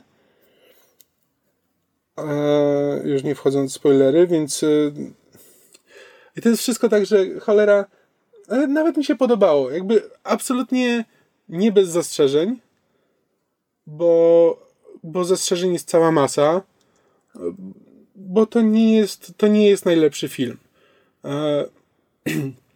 wszystko można było, praktycznie każdy element tego filmu można było wziąć i zrobić go lepiej. E, I jakby to jest takie, z jednej strony to jest takie maksimum wona w wonie, ale tylko i wyłącznie w tej najbardziej powierzchownej warstwie. Tylko i, tylko i wyłącznie wizualnej. E, I rzeczywiście brakuje mi e, brakuje mi tego, żebym widział, że to jest film stworzony nie tylko dlatego, że no Kingsman się sprzedało, więc teraz czas na sequel, ale że, mm, ale że no rzeczywiście ktoś miał pomysł na ten sequel i chciał go zrobić. Nie mam zupełnie takiego wrażenia. Jakby rzeczywiście pod tym względem uważam, że ma mniej serca, bo nie uważam, że ktoś go zrobił właśnie z potrzeby, tylko po prostu, no bo, bo studio chciało, no to, no to zróbmy teraz cool, super zajebisty film. E, I on jest, i on jest przefajnowany w wielu, w wielu miejscach. Przy czym, ponieważ ja się tego spodziewałem, to jakby po prostu siedziałem sobie, oglądałem ładne, ten, ładne obrazki i nie zastanawiałem się nad tym. To, to nie jest obrona tego filmu, no bo jeśli mówię, że żeby, żeby e, czerpać radość z tego filmu trzeba się nad nim nie zastanawiać, no to to nie jest pochwała. E, tylko po prostu no, trzeba być w odpowiednim może w stanie, odpowiedni stan umysłu do tego, żeby, żeby, żeby był fajny. Tak, niekoniecznie trzeźwym. Co jest o tyle dowcipne, mm. że film zdaje się mieć jakiś bardzo pokrętny komentarz na temat um, amerykańskiego prawa, na temat jakby narkotyków i ich legalizacji. Tylko nie bardzo wiadomo, co on próbuje powiedzieć, bo tam jest jeszcze wątek y, polityczno społeczny, jakby mm. tego nie nazwać. Który... Ten film nic nie znaczy, on nie ma nic do powiedzenia. Nie no, co, coś tam ma, tylko znaczy, nie coś, bardzo wiem. Coś próbuje, co? coś ewidentnie próbuje z siebie wydusić, ale nie bardzo wie jak. Oczywiście, jeśli jest tak jak mysz mówi, że ten film e, nie ma serca, jest przefajnowany, w każdej scenie próbuje pokazać, jaki jest bardzo cool i jeszcze wulgarnie uprzedmawia kobiety, żeby, żeby było śmiesznie, to prawdopodobnie jest to jedna z najwierniejszych adaptacji komiksu Marka Millara. znaczy tak, rzeczywiście pod względem po pierwsze tu prawie w ogóle nie ma postaci kobiecych. Znaczy nie, są, no, są trzy główne postaci kobiece. Cztery. Szwedzka księżniczka, Halle Berry, yy, ta zła i co, wraca, wraca, wraca kobieta agentka z poprzedniego filmu? Wraca Na kobieta agentka znaczy, jest tak, księżniczka, kobieta, y, kobieta agentka. Roxy e... się nazywa, panowie, Roxy. Okej, okay. według tego filmu to jest kobieta agentka, bo ten film nie ma na niej nic więcej do powiedzenia. Kingsmani pierwsi też nie mieli nic więcej o niej do powiedzenia, tylko u, to jest ta jedna kobieta, która się dostała do Kingsmanów. I? No, no i tyle. E, e, tak, Halle Berry, e, ta zła. Julian Moore. E, no i, no i ta dziewczyna z Glaston. Halle Berry, Ginger Ale, Julian Moore, Poppy. No jakby learn the fucking names. Nie widziałem filmu! Ale ja, ja, mówię do niego! Ale ja nigdy nie pamiętam imion z filmów. Zawsze się posługuję nazwiskami aktorów, nie pamiętam tych ludzi. Eee, I praktycznie każda... Znaczy no, Poppy jest najbardziej jakby... E, ta zła. Ta zła. Jest tą postacią, która E, ma swój charakter. E, Jej charakter jest Jestem bardzo y, złym wilanem, który chce, żeby zalegalizować narkotyki, bo wtedy będę mogła zarabiać legalnie i nie będę musiała przez, będę mogła przestać się ukrywać w Kambodży. Ale wtedy będzie musiała zacząć płacić podatki. Czy tak, to ale jej, jej, to nie przeszkadza. Podatki nie przeszkadzają. Ona chce być znana i sławna, bo przecież jest najbardziej um, um, wpływowo odnoszącą sukcesy kobietą bizneswoman na, na, na, czy na, na świecie. A nikt o niej nie wie, bo musi się ukrywać, bo przecież jej biznes jest nielegalny. To jest jej charakter. A przy tym jest to, to, to, Psychotyk. To nie jest jej charakter, to jest mo jej motywacja. Nie, to jest jej, to jest jej charakter. E, no dobra, no nie, niech będzie, ale jakby przynajmniej coś tam, jakby wiemy jaką, kim ona jest. E, jaką ma... E... Myszki wa głową z przekąsem i marszczy brwi. No, bo, cała, no bo cała reszta to jest tak. Halle Berry, czyli Ginger Ale, e, jest po prostu tym żeńskim odpowiednikiem Merlina w amerykańskim Statesmanie i ona by chciała być agentką, ale jest blokowana i nie może zostać agentką. E, ta e, Roxy, czyli żeńska agentka z Kingsmanów, mm, cały Kingsman zostaje, i co wiemy z trailerów, cały Kingsman zostaje zniszczone. E, więc ona jest na początku jako przyjaciółka, jako przyjaciółka Exiego i ma jedną scenę, w której mu pomaga na randce z, z tą swoją dziewczyną, czy kiedy on poznaje jej rodziców, czyli e, króla i królową tam czego tam, Liechtensteinu, whatever. Szwecji? Szwecji? Nie wiem. Sweden. No, a dobra, ona jest ze Szwecji, nie wiem czemu się bzdurało, że to To jest... cóż, że Pomyliło, pomyliło mi się z cabin pressure. E, f- i, Bardzo dziwna pomyłka. I w każdym razie no, nic tam nie ma do roboty. Dziewczyna z Glastonbury jest po prostu najbardziej uprzedmiotowioną e, postacią w tym filmie, bo z jednej strony to jest tylko e, jakby narzędzie dla Kingsmenów e, i Statesmenów, żeby coś tam osiągnąć, a z drugiej strony jest kompletnie traktowana jak gówno przez swojego chłopaka. Tak, bo ona E. jest, ona jest, rozumiesz, ona jest tą, tą e, roztrzypaną dziewczyną em, przydupasa złej, złej boss kartelu narkotykowego. Okej. I Kingsmeni ją wykorzystują, bo... Żeby się do, do, dostać do jakby do, Bo ona, do jest, bo ona jest dziewczyną tego e, pomocnika głównego bossa, więc oni przez nią Okej. próbują się dostać. I, i ak- akurat była pod ręką. No tak, więc trzeba było... Śmiesznie, że mówisz pod ręką. tak. To jest tak tragiczna scena. Ona jest trzy razy bardziej tragiczna niż ta scena kończąca pierwszy film, jak słowo daje. Więc po prostu To jakby... da się zmierzyć, jak wiemy. Tak. To chociażby długością ujęcia. Tak jakby wszystkie tutaj żeńskie postaci nie mają własnego charakteru, są co najwyżej odbiciem męskich postaci, albo jakby sposobem na pokazanie, na dowiedzenie się czegoś o męskich postaciach poprzez, y, poprzez analogię do tych żeńskich. Jakby one nie grają tam żadnej roli. I to jest, i to jest naprawdę.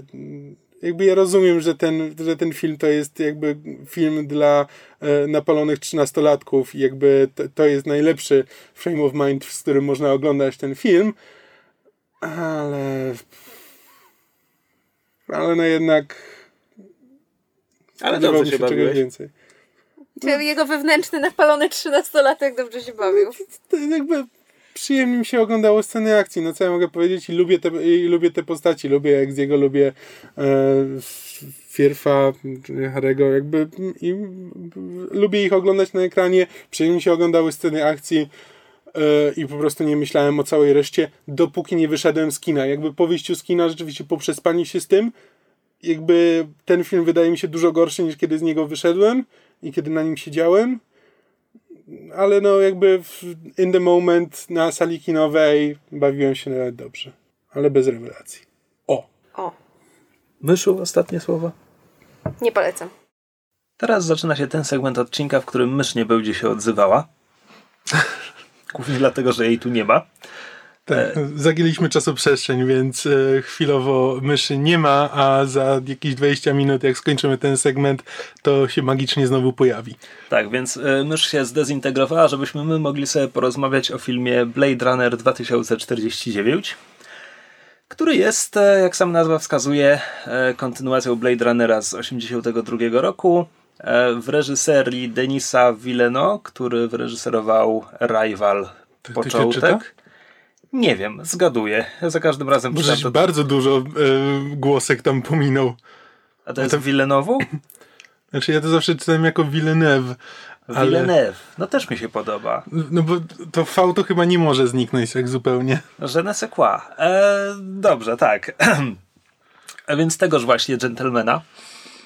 On, on ten film wyreżyserował. Scenariusz e, napisał Hampton Fancher, który był scenarzystą oryginalnego Blade Runnera i Michael Green, który napisał, uważaj, Green Lanterna i Alien Covenant, Okej. ale pisał też Logana. Więc człowiek enigma, nigdy nie wiesz, co dostaniesz od Michaela Greena. Hmm. Ale y, czekaj, y, a drugi jak się nazywa? Hampton Fancher. Bo, y, bo w napisach było, że no jakby scenariusz jest tych dwóch, ale że story jest by y, Hampton Fancher właśnie. No widzisz. Tylko ten jeden. A ten Hampton Fancher co robił? Y, napisał scenariusz do or- oryginalnego Blade Runnera. A, po prostu. Dobra. Nie no, Znaczy robił, zakładam, że coś po drodze miał, ale y, tak, ale mój telefon pracuje wolno i nie dowiemy się jeszcze przez chwilę. co ci się załadowało? Ty, on jest aktorem. Okej. Ma 50 ról wpisów aktorskich, tylko 8 scenopisarskich. A widzisz, z czego 4 to są te krótkometrażówki Blade Runnerowe. Minusman to mi nic nie mówi. Dobra, czyli jednak tylko Blade Runner. Tak. No dobra, i jakie wrażenia? To znaczy tak, może powiedzmy, em, Nie będziemy zdradzać fabuły, chociaż podobnie jak w wypadku oryginału, fabuła nie jest tu tak absolutnie najważniejsza. To znaczy, ważne są pytania, które film zadaje, co to znaczy być człowiekiem i tak dalej, ale fabuła rozumiana jako ciąg wydarzeń od punktu A do punktu B nie jest aż tak istotna, powiedzmy sobie szczerze. Jakby w filmie jest jakiś twist, ale. Znaczy tak, jest intryga, jest y, twist, przy czym y, też nie jest to. Nie, nie jest to szczególnie zagmat, zagmatwana intryga. Jakby nie, nie, nie masz w żadnym momencie e, wrażenia, że nie wiadomo o co chodzi, do czego to zmierza, jakby wszystko rozumiesz, co się dzieje. Jakby to tak. nie jest film z gatunku tych metafizycznych, w których wszystko się może wydarzyć i właściwie nie wiadomo, do czego to prowadzi. Villeneuve bardzo, bardzo łopatologicznie wręcz jakby tłumaczy, co się dzieje i jakie to ma znaczenie. Tak, e, co do tej łopatologii, to e, trochę mi się nawet nie podobało to, że on korzysta z tego przywoływania, że nie wiem, bohater słyszy, że tak. słyszymy kwestię, którą ktoś wypowiedział pół godziny temu, albo wręcz widzimy scenę, którą widzieliśmy dwie godziny temu. To jest bardzo długi film, mm. ale, ale w dalszym ciągu było to trochę łopatologiczne, tak na zasadzie, żebyś nie miał wątpliwości, o czym Ryan Gosling myśli w tej scenie, to zobaczysz sobie scenę, o której myśli. Tak. E, to było trochę łopatologiczne. Natomiast jednocześnie od razu bym powiedział, że ten film ma jakby trochę więcej fabuły od oryginału, albo inaczej, że on ma dynamicznego bohatera w przeciwieństwie do poprzedniego, bo Harrison Ford w oryginalnym filmie, on tam gra detektywa, który znajduje jedną wełżową łuskę i idzie do jednego miejsca zadać pytanie o wełżową łuskę. To jest jego cała robota w tym filmie, a wszystko inne wynika z tego, co robią replikanci. Tak? Jakby to, to replikanci bardziej polują na niego niż on na replikantów. Mhm. On tam jakby, on tam nic nie robi, tymczasem Ryan Gosling Ryan Gosling ma jakąś robotę w, e, do wykonania. E, chciałem nie mówić o fabule, ale chciałem przybliżyć... Harrison Ford tym pierwszym jest wręcz Chandlerowski. On tylko pije i fabuła zdarza się jemu. No, znowu, u Chandlera bohaterowie jednak robią więcej Nie, niż dobrze, żartuję. Um, ale tak, nie, tutaj Ryan Gosling jest autentycznie, widać, że jest detektywem i że coś próbuje ustalić, a nie po prostu czeka E, tak. E, chciałem, chciałem tylko przybliżyć realia, które przybliża nam e, czarna plansza z tekstem, który, który musimy sobie przyswoić zanim zacznie się seans i który ten tekst wyświetla się chyba przez dwie minuty na ekranie, bo jest po prostu zawalony od góry do dołu. Tak. E, który informuje nas, że korporacja Tyrella e, po wydarzeniach z oryginalnego filmu, parę lat po wydarzeniach z oryginalnego filmu zbankrutowała. Replikanci byli kompletnie zdelegalizowani przez jakiś czas, w sensie nie budowano nowych, ale potem załamał się ekosystem ziemski i przyszedł sobie e, Jared Leto, który e, jest geniuszem e, od technologii i wymyślił, jak, jak wyżywić ludzkość, co dało mu taki wpływ na cały świat. Zasadniczo, że jak powiedział, hej, ja robię replikantów, zalegalizujcie znowu replikantów, to świat powiedział, okej, okay, nie chcemy głodować, zalegalizujemy mhm. replikantów. Więc mamy nową generację replikantów, która jest kompletnie posłuszna jak informuje nas plansza z narracją. E, a jednocześnie wciąż istnieją Blade Runnerzy, którzy teraz polują już tylko na te stare generacje. A, jeszcze zostajemy poinformowani, że w poprzednim filmie najnowsze replikanty to były Nexusy szóstki, a potem były jeszcze Nexusy ósemki, które nie mają już tego ograniczenia, że żyją tylko 4 latka, e, jak jełtki czterolatki.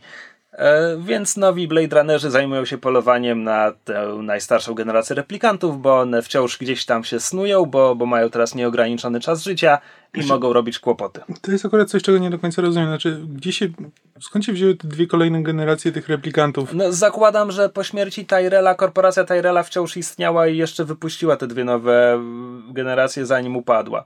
Co prawda znaczy, przed, premierą, znaczy... przed premierą 2049 były te krótkometrażówki i animacja od Shinichiro Watanabe, które nam mówiły na przykład... Znaczy, właśnie ty je oglądałeś? E, wiesz co, obejrzałem dwie aktorskie krótkometrażówki i to 15-minutowe anime. Mam wrażenie, że miała być jeszcze trzecia aktorska, którą chyba przegapiłem. E, one nie są jakieś szczególnie istotne w kolejności pierw... O Jezus Maria. Pierwsza to jest popis aktorstwa Jareda Leto, to jest jego spotkanie z jakąś radą ludzkości, na której pokazuje im, patrzcie, to mój replikant, zbudowałem go, to jest zabronione, ale ja go zbudowałem, e, no, sprawdźcie, żeby to nie było nielegalne. Mhm. E, druga to jest, druga skupia się na postaci granej w filmie przez Dave'a Batistę, e, po której szczerze mówiąc trochę się bałem jego roli w filmie, bo, bo wypadł w niej sztywno, a potem bardzo pozytywnie mnie zaskoczył już, już na wielkim ekranie. E, I tak naprawdę najwięcej jakiegoś world buildingu jest w tym anime, bo ono nam pokazuje, jak doszło do tego wydarzenia, o którym mówią w filmie, że, że załamała się technologia, że, że przepadły bazy danych i tak dalej. Mhm. Okazuje się, że w roku 2020, chcę powiedzieć pierwszym albo drugim, e, zorganizowana grupa replikantów odpaliła pocisk, e, ładunek elektromagnetyczny w ziemskiej atmosferze, który rozwalił całą technologię po to, żeby zniszczyć bazy danych o, o replikantach, żeby, żeby przestano na nich polować. Mhm. Bardzo ładna krótkometrażówka swoją drogą. Fanom Cowboy Bebopa polecam, bo jak, jak są sceny akcji, to widać, że to ten sam reżyser. Czekaj, bo tak trochę skaczemy, skaczemy z miejsca do miejsca. ja chciałem zapytać, bo jakby miałem w paru momentach jednak e, przez to, że wiedziałem, że są krótkometrażówki, ale nie wiedziałem o czym są, miałem wrażenie, że czegoś mi brakuje w tym filmie i że to może być, e, to może być w tych filmikach. Znaczy właśnie przede wszystkim postać Jared, Jareda Leto tam wypada tak, że e, nie wiedziałem o co jej chodzi i po co tam jest. Postać Jareda Leto wypada tak, że mogłoby go nie być i by się bardzo niewiele zmieniło. To tak, znaczy, mógłby on... być po prostu jakby taką obecnością poza kadrem, jakby mógłby być tylko wspominany jako właściciel tej e, korporacji i niewiele by się zmieniło. To prawda, bo w, sum, bo w sumie kiedy korporacja działa, to obserwujemy głównie e, panią Love, która pracuje dla, dla Jareda Leto i jest jego agentką i zasadniczo ona jest wykonawczynią jego woli i gdyby Jareda Leto nie było w tym filmie i była tylko ona jako ktoś pracujący dla głowy korporacji, nic by się nie zmieniło, mhm. a film by zyskał. Bo to jest film, w którym wszyscy grają świetnie, ale grają w taki bardzo stonowany sposób, i potem jest Jared Leto, który gra po prostu pięć tonów wyżej i w każdej mhm. scenie dajcie mi Oscara, jestem niewidomy, Oscar, Oscar, gdzie mój Oscar? I to było... Znaczy nie wiem, no może, może to zawsze jest ten argument, a może ta postać była tak napisana i to nie jest kwestia Jareda Leto, tak? No bo reżyser znaczy... był na planie, widział co on robi i nie zawetował tego. Tak, znaczy nie no, ona ewidentnie była jakby napisana, że miała być taka, ale to kompletnie znaczy, znowu, to jest kazus Jokera, gdzie jakby masz cały czas wrażenie, że coś z tego filmu wycięto, że tej postaci powinno tam być więcej i może gdyby jej było więcej i coś, czegoś byśmy się o niej dowiedzieli, to wtedy to, w jaki sposób on ją gra, nagle nabrałoby sensu. A ponieważ widzimy go parę razy w wyrwanych z kontekstu scenach, tylko jakby znaczy nie, nie, tyle wyrwanych z kontekstu, no ale on się po prostu nagle pojawia i, yy, i zaczyna coś mówić i to są, i to są zazwyczaj te najbardziej yy, metafizyczne, jakieś dziwne, dziwne teksty. On jest głównie źródłem, yy, źródłem on jest zasadniczo Royem Batim tego, tego filmu, ale, ale wypada dużo, dużo gorzej. E, no ale to jest. Te, tak. dobra, ale zaczęliśmy od Jareda, Jareda Leto, bo to jest chyba moim zdaniem najsłabszy punkt tego filmu. Tak, zdecydowanie. E, muzyka. Wiesz co, ja nawet nie jestem w stanie w tym momencie ocenić muzyki, bo Cinema City postanowiło mi kompletnie zrujnować seans. Znaczy, bardzo się starało zrujnować mi ten seans, bo była tak podkręcona e, głośność, że jak zaczynały się te cimerowskie brum, to autentycznie e, ja musiałem zakrywać uszy. Ojej. E, I ktoś, e, ktoś ewidentnie coś źle zrobił z dźwiękiem, bo niektóre postaci brzmiały jakby ktoś je zamknął w puszce. E, właśnie wszystkie, jak tylko były sceny miasta i zaczynały się właśnie te niskie tony cimerowskie, to, to po prostu czułem wibrację całego ciała. więc tak ciężko mi jest powiedzieć, jak ta muzyka wypada, kiedy, kiedy nie próbujecie ogłuszyć. Okej, okay, no wypada. Jest wiele scen, w których zaczynają się takie dwie nuty z, i, i tak sobie myślisz, o to brzmi znajomo, zaraz, zaraz włączą się te syntezatory i pójdą w pełnego Wangelisa i to się nigdy nie dzieje. Znaczy dzieje się na samym końcu. Na samym końcu. I to jest najlepszy, na, najlepszy tak. fragment muzyczny w całym filmie, kiedy po prostu biorą Wangelisa. E... Yy, tak, tak, tak. A poza tym muzyka jest, bo jest. Czasami w miarę niezła, ale przez większość filmu jest taka no jest, no jest i robi błam. -hmm. I, I, to w zasadzie tyle. Mm. Dobra, ale wróćmy, wróćmy do początku i do, do podstaw. E... Podstawa filmu jakby, ponieważ nie chcemy wchodzić w szczegóły fabuły, więc w zasadzie nie mogę chyba powiedzieć więcej niż wygląda to tak, że Ryan Gosling gra Blade Runnera, który e, tropi te replikanty starszej daty i na początku filmu właśnie rozprawia się z jednym, ale wpada przy tym na trop czegoś tajemniczego, co wydarzyło się 30 e, lat wcześniej, co oczywiście jest liczbą kluczową, bo od razu sobie myślisz 30 lat wcześniej, akcja oryginalnego filmu toczyła się w 2019, hmm, o co może chodzić? Mhm. No i jest tam jakaś sprawa, Ryan Gosling zaczyna, pró próbuje się dowiedzieć, co się wtedy wydarzyło, co jest bardzo trudne, no bo potem było to, to zaciemnienie, tak? I, I bazy danych przepadły, więc trudno informacje. A, no i jak wiemy ze zwiastunów absolutnie wszystkich i plakatów, ostatecznie to śledztwo doprowadzi go do, do Descarta. Rika Descarta, granego przez Harrisona Forda. Descarta. Descarta, owszem. A, I wydarzą się rzeczy, natomiast przy okazji oczywiście będą padać pytania o to, co to znaczy być człowiekiem, co to znaczy być replikantem, czy jedno się różni od drugiego i tak dalej. I ja nie bagatelizuję tego, to jest jakby clue tego filmu, e, tylko to nie bardzo ma przełożenie bezpośrednie na fabułę rozumianą jako od mhm. A do B do Z. Powiedziałem już, że wszyscy grają świetnie i, i wymieniłem Jared Leto jako wyjątek. Byłem bardzo pozytywnie zaskoczony właśnie Dave'em Batistą, który jakby widziałem go dotąd... No, w... Niewiele miał tam do grania, ale tak. E. No, ale końcówka jego sceny już zrobiła mhm. na mnie wrażenie. I byłem też bardzo zaskoczony, pozytywnie zaskoczony Harrisonem Fordem, który Obej obejrzyjcie sobie jeszcze raz oryginalnego Blade Runnera. On leci na autopilocie przez cały ten film. On w wywiadach nigdy nie ukrywał, że nie podobało mu się kręcenie tego filmu, nie rozumiał tego filmu i on po prostu tam stoi na planie i zasadniczo tyle, a tutaj gra. Tak, autentycznie byłem. On od 30 lat leci praktycznie na autopilocie, pomijając tam może Indianów, Indianów Jonesów i tam jakieś parę, parę pierwszych filmów w jego karierze. E, a już na pewno ostatnie lata to jest, to jest pełny autopilot. A tutaj, tutaj go wyłączył po raz pierwszy i, e, i rzeczywiście pokazał, że jest nie tylko charyzmatycznym człowiekiem, ale także autentycznie aktorem. Tak, więc to była bardzo sympatyczna niespodzianka. E, Ryan Gosling, jakby.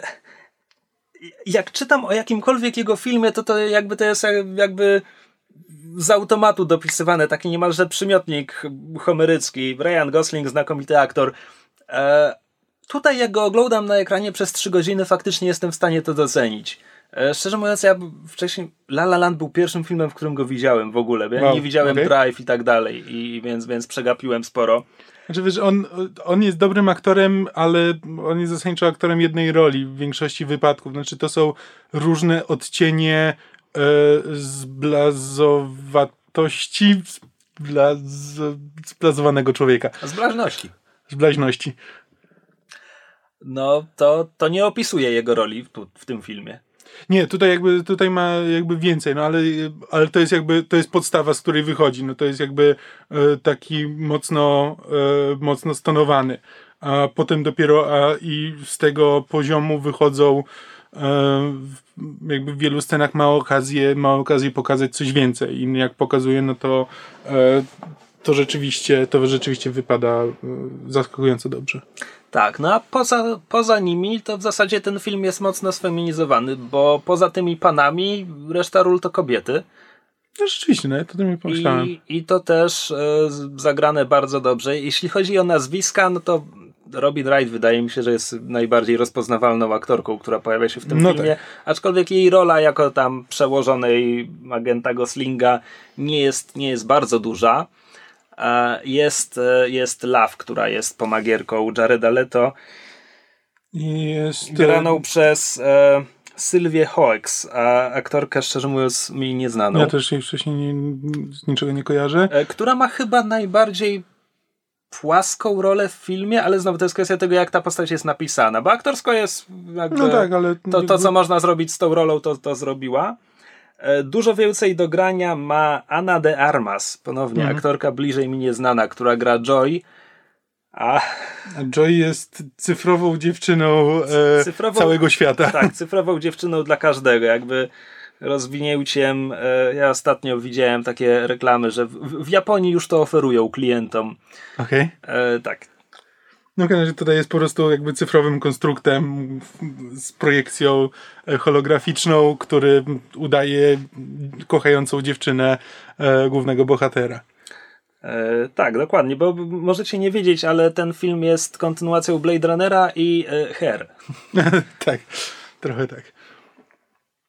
E, ale to też właśnie jakby te sceny, na początku w ogóle jak pokazują pierwszy raz, e, kiedy e, Kay, czyli właśnie bohater, główny bohater grany przez Ryana Goslinga wraca do, wraca do domu, to to to jest przynajmniej coś, czego do tej pory w Blade Runnerze pierwszym też nie widzieliśmy, to znaczy co właściwie robią androidy kiedy nie tknują jakiejś intrygi i próbują zabić e, właściciela korporacji, która ich stworzyła, bo to jest do tej pory tylko jedyny kontekst, w którym poznawaliśmy, poznawaliśmy androidy. Replikanty.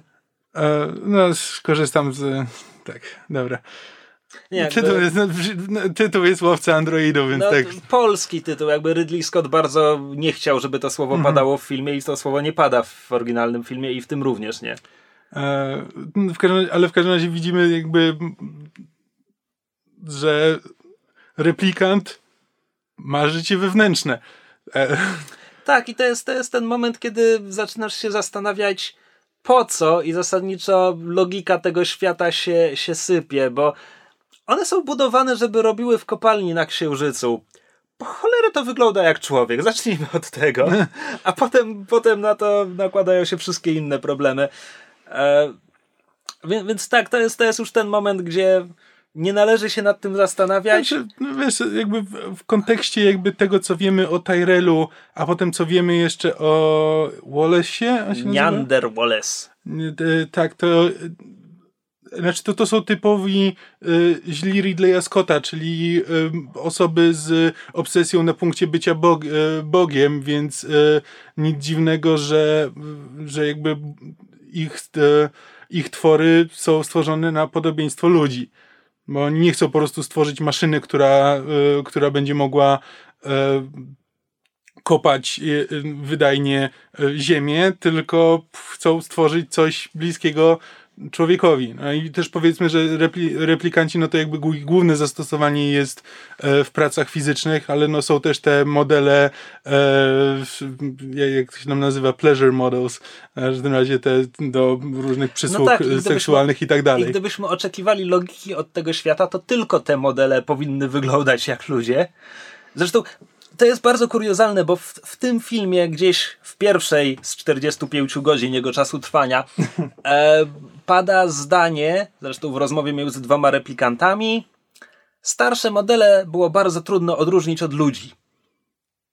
Tak jakby te najnowsze na pierwszy rzut oka wyglądały na Właśnie, tego nie, nie, nie, do końca kompletnie nie mam pojęcia o co im chodziło. Znaczy, bo to, to, to nie wraca potem w żaden sposób i nie wiem co to miało znaczyć. Tak, szczególnie, że na przykład w pierwszym filmie to, e, ponieważ Ridley Scott woli, e, woli stronę wizualną od wewnętrznej logiki, to e, w pierwszym filmie replikantom świeciły oczy w, w niektórych czasami jak padało światło pod odpowiednim kątem, a, a w tym filmie już tego nie ma, więc tak naprawdę w tamtym łatwiej było, było odróżnić replikanta. To zresztą to jest największa, znaczy to jest, to jest w pierwszym filmie ta jedna głupia rzecz, to, że replikantom świecą oczy, kompletnie mi, kompletnie mi zrujnowało logikę. Nie byłem w stanie przestać o tym myśleć, że właściwie po co jest cały ten test Wojtkampfa. Skoro można by im latarką świecić w oczy. Tak, przepraszam, że... Czekaj, no ale to może, to może być element ekstradiegetyczny, tak? To znaczy, że człowiek, który istnieje w tym świecie, nie widzi tego, że temu androidowi świeci się, świecą się oczy, bo te oczy nie świecą mu się od lampy ulicznej, tylko, tylko od, od oświetlenia na planie filmu. E, I to jest tylko, to tylko sygnał, sygnał dla widzów, a nie dla mieszkańców e, tego świata. Możliwe.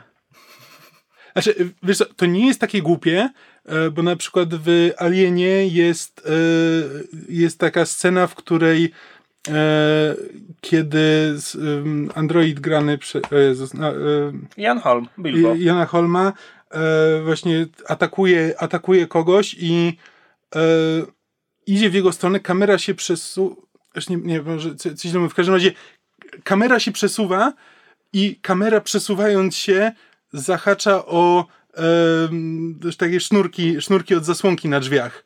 E, i, to, znaczy, to nie jest tak, że to jest przypadek po prostu na planie. To ewidentnie było nakręcone. To jakby wygląda na, na to, że to jest specjalnie nakręcone. I to jest jakby złamanie czwartej ściany. E, bo tak, bo, bo jakby, bo ten, bo on idzie bardzo złowrogo w stronę, w stronę kamery i jakby e, i kamera w tym momencie Kamera nabiera... się cofa przed nim? Tak, ona, ona Okej. jakby się cofa i, i, i cofając się jakby widzisz, że porusza, porusza rzeczy. A Mimo, to że to jakby nie jest bohater, że to nie jest perspektywa bohatera. E, A to, to bardzo ciekawa uwaga. Kompletnie nie, nie kojarzę sceny, o ja, której ja, mówisz. to, ja- to nie jest to, że ja to zauważyłem, tylko widziałem gdzieś na jakimś filmiku na YouTubie, ktoś na to zwrócił uwagę. E, ale te, więc może to było specjalnie zrobione Może i e, tak. w, i w Blade Runnerze. Um, ja bym przeszedł od tego, jak tam ludzie grali i o co w filmie chodziło, do tego, jak ten film wygląda i brzmi. Bo powiedzieliśmy o muzyce, która jest. Hmm, no szkoda, szkoda, że to po prostu. Znaczy, z jednej strony właśnie chciałem powiedzieć, szkoda, szkoda że to nie poszli w pełni w Wangelisa, ale z drugiej strony w warstwie wizualnej ten film jest szalenie charakterystyczny. To są, on jest piękny. Każde ujęcie jest tam piękne. Ale to nie jest prosta kopia oryginalnego Blade Runnera. To znaczy, Nie, ten film wygląda nie. bardzo charakterystycznie, ale nie wygląda jak Blade Runner. Nie, nie, to jakby tam są jakby ewidentne ujęcia, które są jakby hołdem dla Blade Runnera, No, jakby pierwsze ujęcie to jest zbliżenie na ludzkie oko. E, Nie no, to, to na pewno, tak, ale jakby w kadrze pojawiają się na przykład budynki, które ewidentnie są po prostu wzięte z oryginalnego Blade Runnera. E, Jesteśmy tego pewni, bo ja nawet nie jestem pewien, czy ten komisariat policji wygląda tak jak w poprzednim filmie. E, komisar- Obejrzałem poprzedni film w zeszłym tygodniu, ale już nie pamiętam. Znaczy, ale są te takie budynki w kształcie piramid z, z bokami, no tak, no które tak, no bo to, to jest się- jakby siedziba korporacji Tak. Tyrella obecnie. jakby widać, widać ją w kadrze, więc jakby nie, nie ucieka od tego, e, jakby wielokrotnie, jakby nie tylko w warstwie wizualnej, ale Tak, i w fabule jakby chodzi nawiązuje, o- ale zupełnie jest własną, Jeśli, kompletnie jeśli własną chodzi rzeczą. o, wiesz, o, o pracę kamery i ujęcia, jakby tu nie ma. Jest jedno ujęcie, kiedy Gosling idzie ulicą i, i ulicą przejeżdża maszyna do sprzątania ulic i widzę, okej, pamiętam bardzo podobne ujęcie z oryginalnego filmu, ale jakby to i na jasne oko to są jedyny raz, kiedy widzę praktycznie cytat z pierwszego filmu, Mhm. taki wizualny. A do tego film ma bardzo ciekawą paletę barw. Śmiałem się z plakatów, że minęło już parę lat od tego, od tego szaleństwa na pomarańczowo-niebieskie plakaty, a oni poszli w to w 100%, a potem to jest w filmie. Znaczy tak, film jest pomarańczowo-niebieski. No nie, bo jest, bo jest Ale też nie, biały znaczy, i... Nie, nie, nie, są, jakby ten, ale jakby... No, Są jakby długie sekwencje. Zazwyczaj kluczowe sceny są albo w, albo w pomarańczach, albo w, e, w, albo w niebieskim. No i tak i nie, no bo potem... No nieważne, no w każdym razie tak. I znowu film ma bardzo charakterystyczną paletę barw i znowu to nie jest paleta barw oryginalnego filmu, tak? Właśnie cały czas o to mi chodzi, że mamy Tak, tutaj do czynienia... ale to też nie jest ta taka y, paleta pomarańczowo-niebieska z filmów Michaela Michaela, Michaela To gdzie po prostu jest wszystko nie. położone jednym, jednym tym filtrem, który na wszystkim wygląda dobrze i idziemy do domu. E, tylko autentycznie widać, że jakby każde ujęcie jest przemyślane. Nie ma tutaj ujęcia, które by było od tak po prostu, bo, bo, bo coś tutaj musi być i żeby to wyglądało fajnie, tylko autentycznie e, widzisz, że w każde zostało włożone, włożona jakaś myśl i trochę serca. Tak, i jest to film pod względem piękny i imponujący i można go podziwiać. I masz czas, żeby go podziwiać, bo film trwa 3 godziny i umówmy się, są tam ujęcia, które trwają i trwają i, i, i skończyć się nie chcą. Ale znaczy, to, to nie jest tak, że ja nie czułem upływu czasu, bo jakby czułem, że to jest długi film, ale kompletnie mi to nie przeszkadzało. Znaczy, skończyłem seans i gdyby trwał jeszcze dłużej, byłbym w stanie oglądać dłużej. Może z jakąś przerwą na siusiu. E, ale, ale w ogóle jakby nie czułem się zmęczony na zasadzie, że uff, dobra, to było fajne, ale, ale wystarczy, tylko autentycznie jakby siedziałem i hmm, może jak mysz wróci, to ją namówię, żeby poszła na to jeszcze raz. To może pójdę z nią. Autentycznie po prostu mi się to świetnie oglądało, nawet jeśli to jest e, bardzo powolny film. który z niczym się nie śpieszy. Tak, no i e, dodajmy, dodajmy może, bo jest, jest autorem tego filmu równie, równie co Villeneuve i, i scenarzyści. E, autorem zdjęć jest e, Roger Dickens. Okej. Okay. Tak to się czyta? Deakins? Bardzo możliwe. Tak, więc e, nie wiem, czy coś jeszcze mamy e, do dodania na temat fabuły, albo w zasadzie, że powiedzieliśmy o postaciach, e, powiedzieliśmy o fabule, powiedzieliśmy o muzyce. Właśnie jakby Ponieważ to jest Blade Runner, więc oczywiście zakładam, że przez następne 30 lat będzie można dyskutować o szczegółach fabuły, o tym, co znaczą pewne sceny i pewne decyzje podejmowane przez bohaterów i czy Descartes jest replikantem, czy nie. Mm. E, ale nie chcę w to w teraz wchodzić, no bo mówię, no, nie robimy segmentu spoilerowego, bo znowu fabuła nie jest najważniejsza w tym filmie, dokładnie tak jak w oryginale a jednocześnie zakładam, że nie wszyscy od razu się wyrwali na trzygodzinny film, bo trzeba mieć trzeba mieć dużą lukę w terminarzu, żeby upchnąć ten seans. Mm.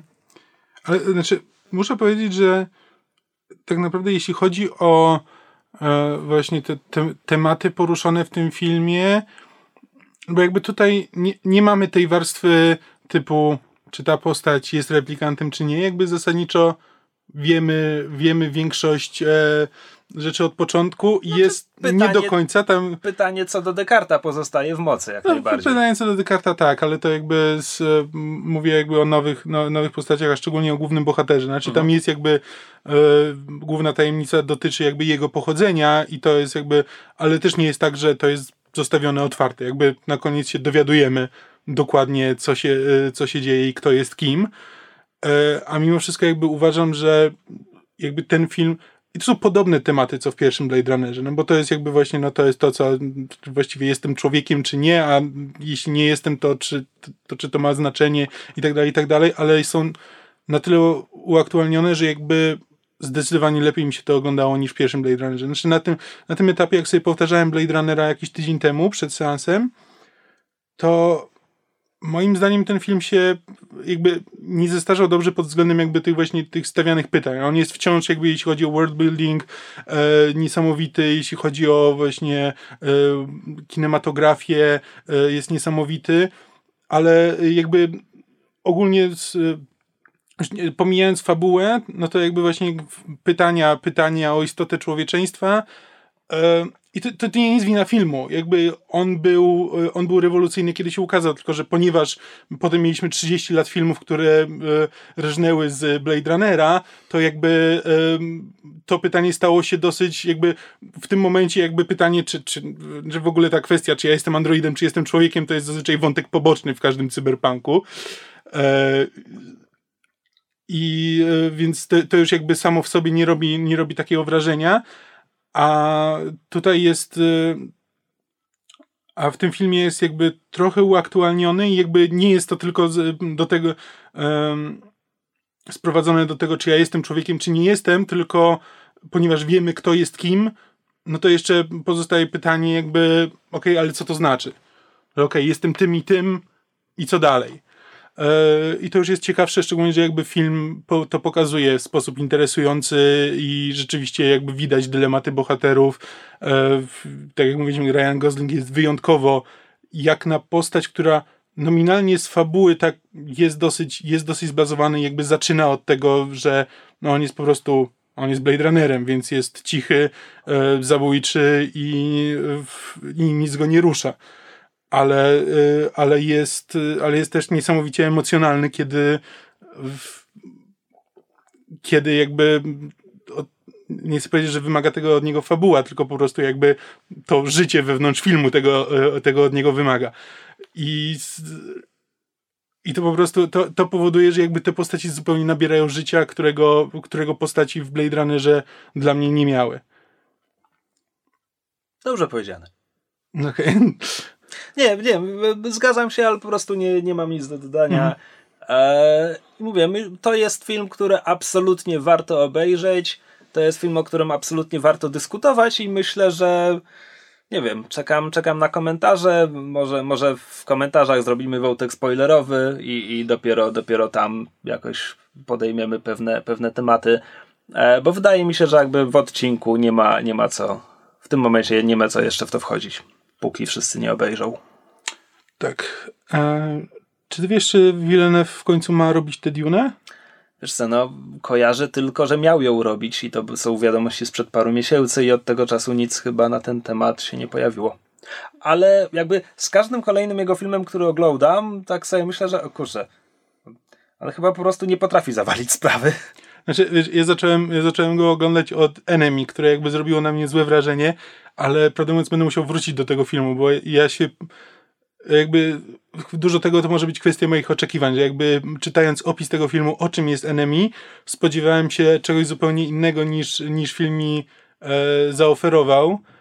E, więc być może jeśli, wiesz, znając teraz trochę więcej jego twórczości i wiedząc o czym jest Enemy, spojrzę na to jeszcze raz i zobaczę, co, zobaczę, co mi z tego wyjdzie. Mam zamiar przeprowadzić ten eksperyment.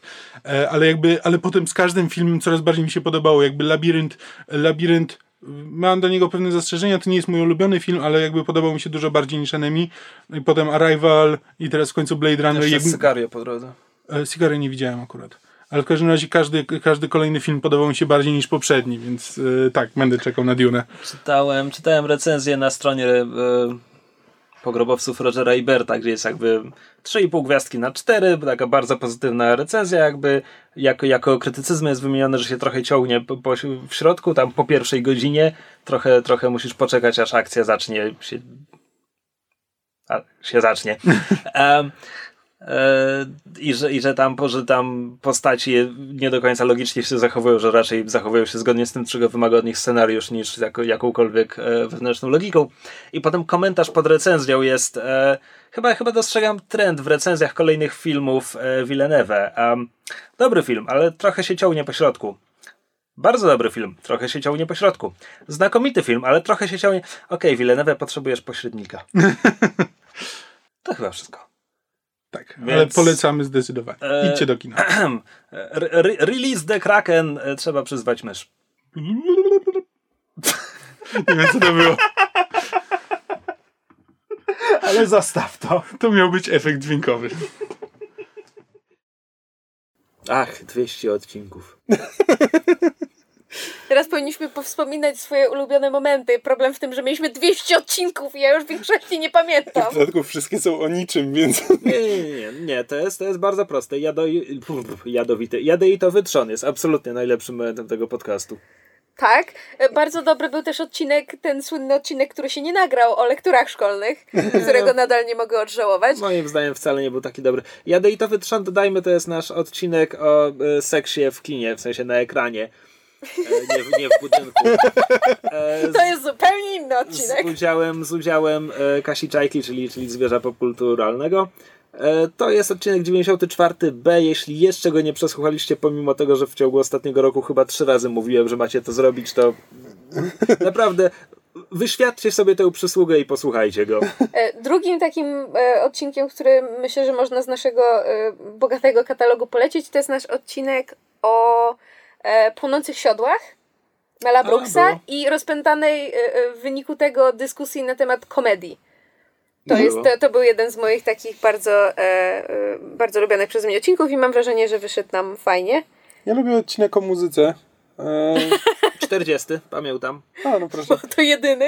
Bo to jedyny. Nazywa się ten o muzyce. tak, łatwo go znaleźć. On był jakiś taki, znaczy on mi się podobał tyle, że on był chyba najbardziej osobistym z naszych odcinków, bo to ponieważ jakby to opowiadanie o tym, jakiej muzyki słuchaliśmy przez lata, no to jakby było poniekąd posłużyło, że nie tyle jako pretekst, tylko jakby przy okazji wypłynęło jakby jak myśmy się zmieniali przez lata i jak wyglądało nasze życie, e, więc to jest taki najbardziej osobisty, jeśli ktoś chce nas poznać, to prawdopodobnie e, tego powinien posłuchać. To znaczy jeszcze mamy, jeśli pamięć nie myli, odcinek, w którym e, tłumaczymy jak zostaliśmy geekami. E, który też jest no, na, dość... Korzenie, to tak. chyba odcinek szósty. Tak, no, to, to, był dość, dość wczesny odcinek, ale owszem, tłumaczyliśmy się z tego i były elementy e, osobiste. Nie no, słuchajcie, nie, nie chwaląc się, nagraliśmy 200 odcinków i kilka z nich jest naprawdę dobrych. nawet nagraliśmy trochę więcej, bo jeszcze nagrywaliśmy po drodze różne inne rzeczy, były jakieś offshooty, jakieś jakiś odcinek tam B czy A, były jakieś, był myszmasz z dziwniej parę razy, Dwa. Który chyba nie wchodzi w e, standardową numerację. Nie Nie. wchodzi. No właśnie. Były, były mini myszmasze, które też nie weszły do standardowej numeracji. Zapomniałam A, bo- o mini myszmaszach. Tak, bo to, to kiedyś, kiedyś było tak, że jak nie mogłeś z nami nagrywać, to nagrywaliśmy mini odcinek i nie, nie numerowaliśmy go jak normalnego, a potem stwierdziliśmy, e, my jesteśmy, to wystarczy. Tak. Liczy się jako pełnoprawny odcinek. A potem nawet bywały odcinki, gdzie nie było albo Krzysia. Był nawet y, odcinek raz czy dwa, gdzie nie było Kamila. Och, to jest nasz słynny odcinek, Odcinek, odcinek z z Pomelo. Pomelo. Tak. to też był bardzo dobry odcinek. Ja się wtedy fantastycznie bawiłam. To był bardzo przyjemny odcinek. Powinniśmy jeść więcej azjatyckich cytrusów na nagraniach. Wiesz co, mam pomelo na górze, ale chyba już jest trochę po ptakach. Nie, znaczy wiesz co, dobrze, że twoim wnioskiem było to, że powinniśmy jeść więcej azjatyckich cytrusów, a, nie, że to, że bardziej wywalać Kamila. Kamila. Ja ci nie chcę wypominać, ale jednym z naszych najbardziej popularnych odcinków jest ten, w którym jest Ocia, a nie ma ciebie, Krzysiek. Kwestia pięknej bestii, tylko i E, wyłącznie. Be, bez krzychmasze tak zwane. E, z też bardzo lubianych przeze mnie odcinków to też Kamila nie było. To byłeś ty, ja i Ocia i rozmawialiśmy o em, filmach em, near future, znaczy jakby w bliskiej przyszłości, pamiętasz? Nie. Czy to na pewno był on? Co? Czy ty, by- Kotku, czy Z kim ty jeszcze nagrywałaś myszmasza? przyznaj się, z kim Nagrywaliśmy rozmawiałeś? smasza za naszymi plecami. Z kim nagrywałaś podcasty? Czy, czy ty byłeś, jak z Ocią nagrywaliśmy odcinek o filmach dziejących się w bliskiej przyszłości, na przykład Her, o nas z Joaquinem Phoenixem? Moim zdaniem... Mary, coś mi to mówi, ale... Znaczy, mogę ci mówić, bo ty montujesz te podcasty. A właśnie, słuchajcie, w ramach e, tego, że jest e, 200 podcastów, jubileusz i w ogóle, to teraz wszyscy e, biją niesłyszalne dla Kamila brawo, że on te wszystkie odcinki pomontował, bo jakby my z Krzyśkiem tu jesteśmy prawie wszystkie. elementy e, a, audio... Dekoracji. Tak, elementy dekoracji. Dekoracja audiowizualna. Audiowizualnej, tak, natomiast całą ciężką. E, Takiej wizualnej. czasami Cza- jesteśmy czasami wizualni. jesteśmy na kamerze. Okej, Właśnie. dobra, Czasami enough. Byliśmy na okładce podcastu. Tak, w dawnych Parę czasach. razy. E, Okej. tak, e, e, natomiast całą ciężką, e, żmudną pracę wykonuje Kamil, w związku z tym everybody clap now. Golf clap, golf clap. Tak. Chciałbym podziękować mamie i tacie i mojemu agentowi. Czyli mnie. Haha. Ja chciałem was zapytać, e, no bo robimy to już 4,5 roku i to jest, to jest trochę czasu. Jezus To jest, to jest zauważalny odcinek czasu. Ja, ja autentycznie nie czuję tego upływu czasu. Jedyny y, sposób, w którym się orientuję, ile minęło, to jest jakby okresy nagrywania. To znaczy, na, bo zaczynaliśmy nagrywać w studiu rodziców Kamila, potem em, przestaliśmy do niego jeździć, bo nam się nie chciało i nagrywaliśmy e, u nas e, w, w domu, znaczy właściwie w domu mojej babci w którym e, z Kamilem mieszkaliśmy. Potem nagrywaliśmy u twojej babci, because apparently that's a thing we do, ponieważ żeśmy się przeprowadzili na okres remontu. Potem z powrotem, e, z powrotem tutaj po remoncie, ale w naszym mieszkaniu, a teraz wreszcie mamy legitne studio w piwnicy domu, więc to jest jakby kolejny, kolejny etap myszmasza. To są kolejne nasze em, okresy, tak jak prawda, każdy artysta miał swój, nie wiem, okres błękitny czy coś takiego, to my mamy okresy zależnie od tego, gdzie nagrywamy. Ja to mniej więcej tak sobie w głowie układam. Okres, okres wielicki, okres marokański, okres e, gdzie był kobar... Dominikański. Dominika, Dominika, o, pięknie. ale wiesz, jest pierwszy, pierwszy okres wielicki i drugi okres wielicki. To tak ten, wraca. Mo, można by jeszcze okres wieli, wielicki podzielić na e, piwniczny i nadziemny. A ja zapomniałam, że był okres piwniczny, o Chryste. Czekaj, no teraz, Teraz jest w okres piwnicy. piwniczny. Nie, ale mam wrażenie, że były takie momenty, kiedy myśmy nagrywali w... e, Znaczy, kuchni, zdarza, w piwnicy. zdarzało nam się tak, ale Jak- jakby jak- teraz się zaczyna okres piwniczny tak naprawdę. Tak. Nie no, teraz jest okres y, wielicko-studyjny. Okej, e, słuchaczom, którzy nie mają dostępów do planów tego budynku, niewiele to powie. W każdym razie, e, bo ja próbowałem wam zadać pytanie, że ponieważ robimy to już 4,5 roku i proszę nie zacznijcie znowu zastanawiać się nad tym, jaka to jest olbrzymia liczba. E, chciałem was zapytać, czy zauważyliście, żeby wasz odbiór popkultury się w tym czasie jakoś zmienił, czy, czy zauważyliście, żeby na przykład podcast miał na to wpływ, to co robimy? Nie. Tak. Dziękuję. Next question. A widzisz, bo u mnie też tak.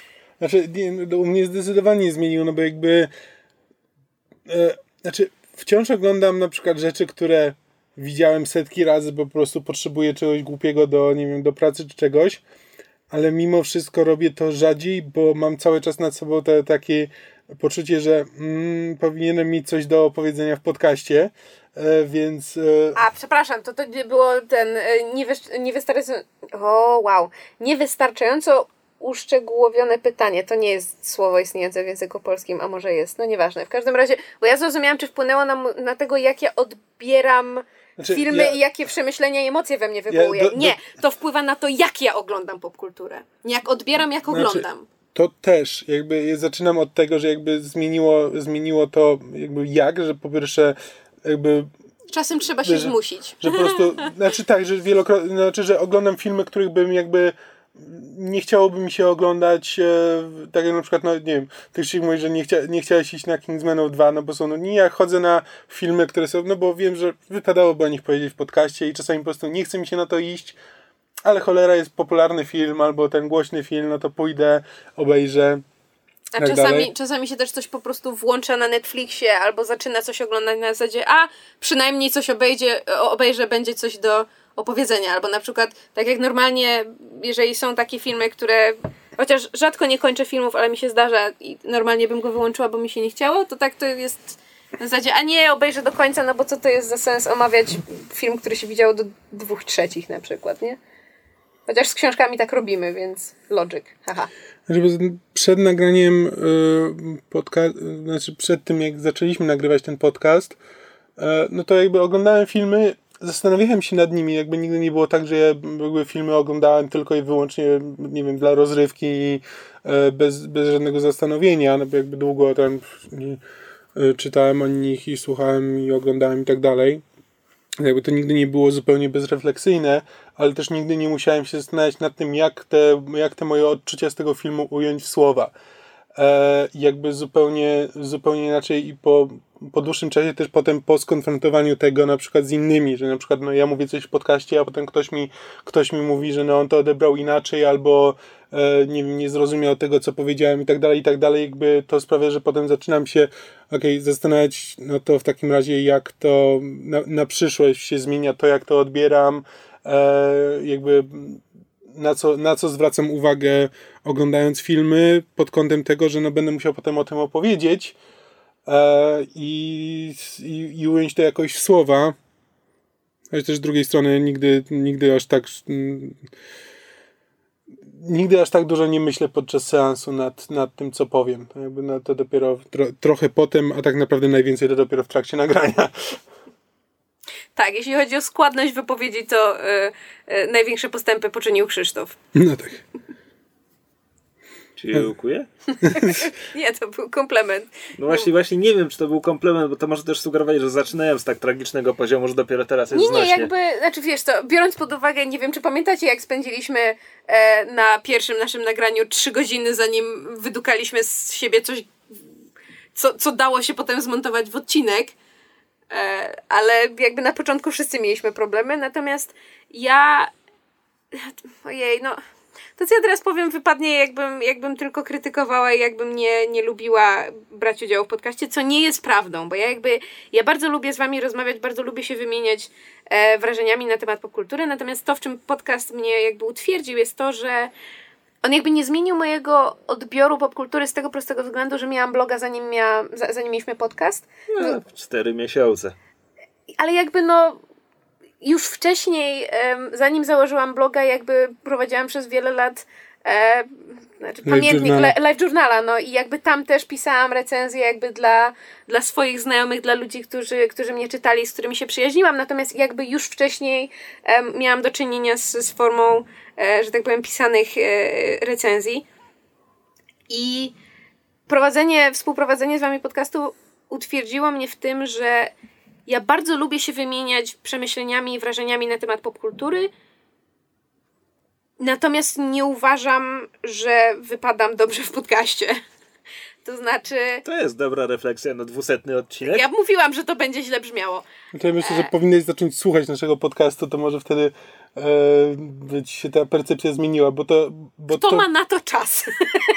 ale czy, bo, bo to jest rzeczywiście coś, co działa w, w obie strony, jakby zauważam też jakby podczas montażu, że bywają takie momenty, gdzie ja na przykład wydaje mi się, że mówię kompletnie bez sensu, że po prostu wyrzucam z siebie słowa i kompletnie nie wiem do czego zmierzam, a potem jak to montuję, to e, w sumie, w sumie to się coś tam, coś tam powiedziałem i to nawet było ciekawe.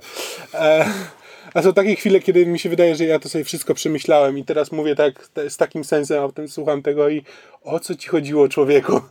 E, więc to jakby potem odbiór tego, to, to jak to traktujesz w trakcie nagrywania, a to potem jak to wychodzi na nagraniu, jak tego słuchasz z powrotem, to potrafią być dwie różne rzeczy. Być może nie neguję tego. Ja rzeczywiście słuchałam, um, odsłuchiwałam w całości nasze pierwsze, pierwsze odcinki dość, dość długo i bo jakby też lubiłam wracać do tego właśnie, stwierdzić na zasadzie, że a, tu mogłam coś lepiej ująć, tu trzeba było coś e, jakby e, zacząć od czegoś innego, a w sumie tu tego punktu nie wybroniłam, mogłam powiedzieć to i to. Tylko, że w pewnym momencie się zorientowałam, że to do niczego nie prowadzi, bo potem siadamy do kolejnego nagrania i ja i tak mówię to, co mi akurat ślina na język przyniesie, to, co mi akurat wpadnie do głowy, to, co mi akurat serce podpowie. A problemem dla mnie jest to, że w podcaście ja się nie mogę edytować.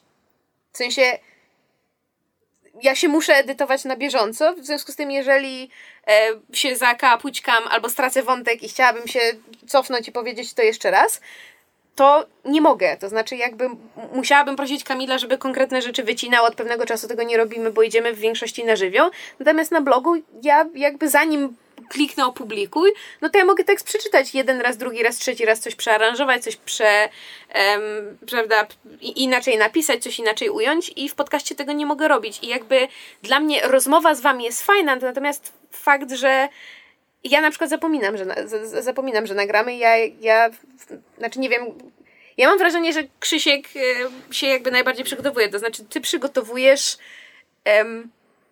like, like a bit, to znaczy masz cały, wiesz, cały przygotowujesz sobie, sobie segment pod tytułem będę mówić o tej książce, w związku z tym najpierw przedstawię fabułę, w związku z tym jak będę mówił o fabule, to muszę powiedzieć o tym, o tym, o tym.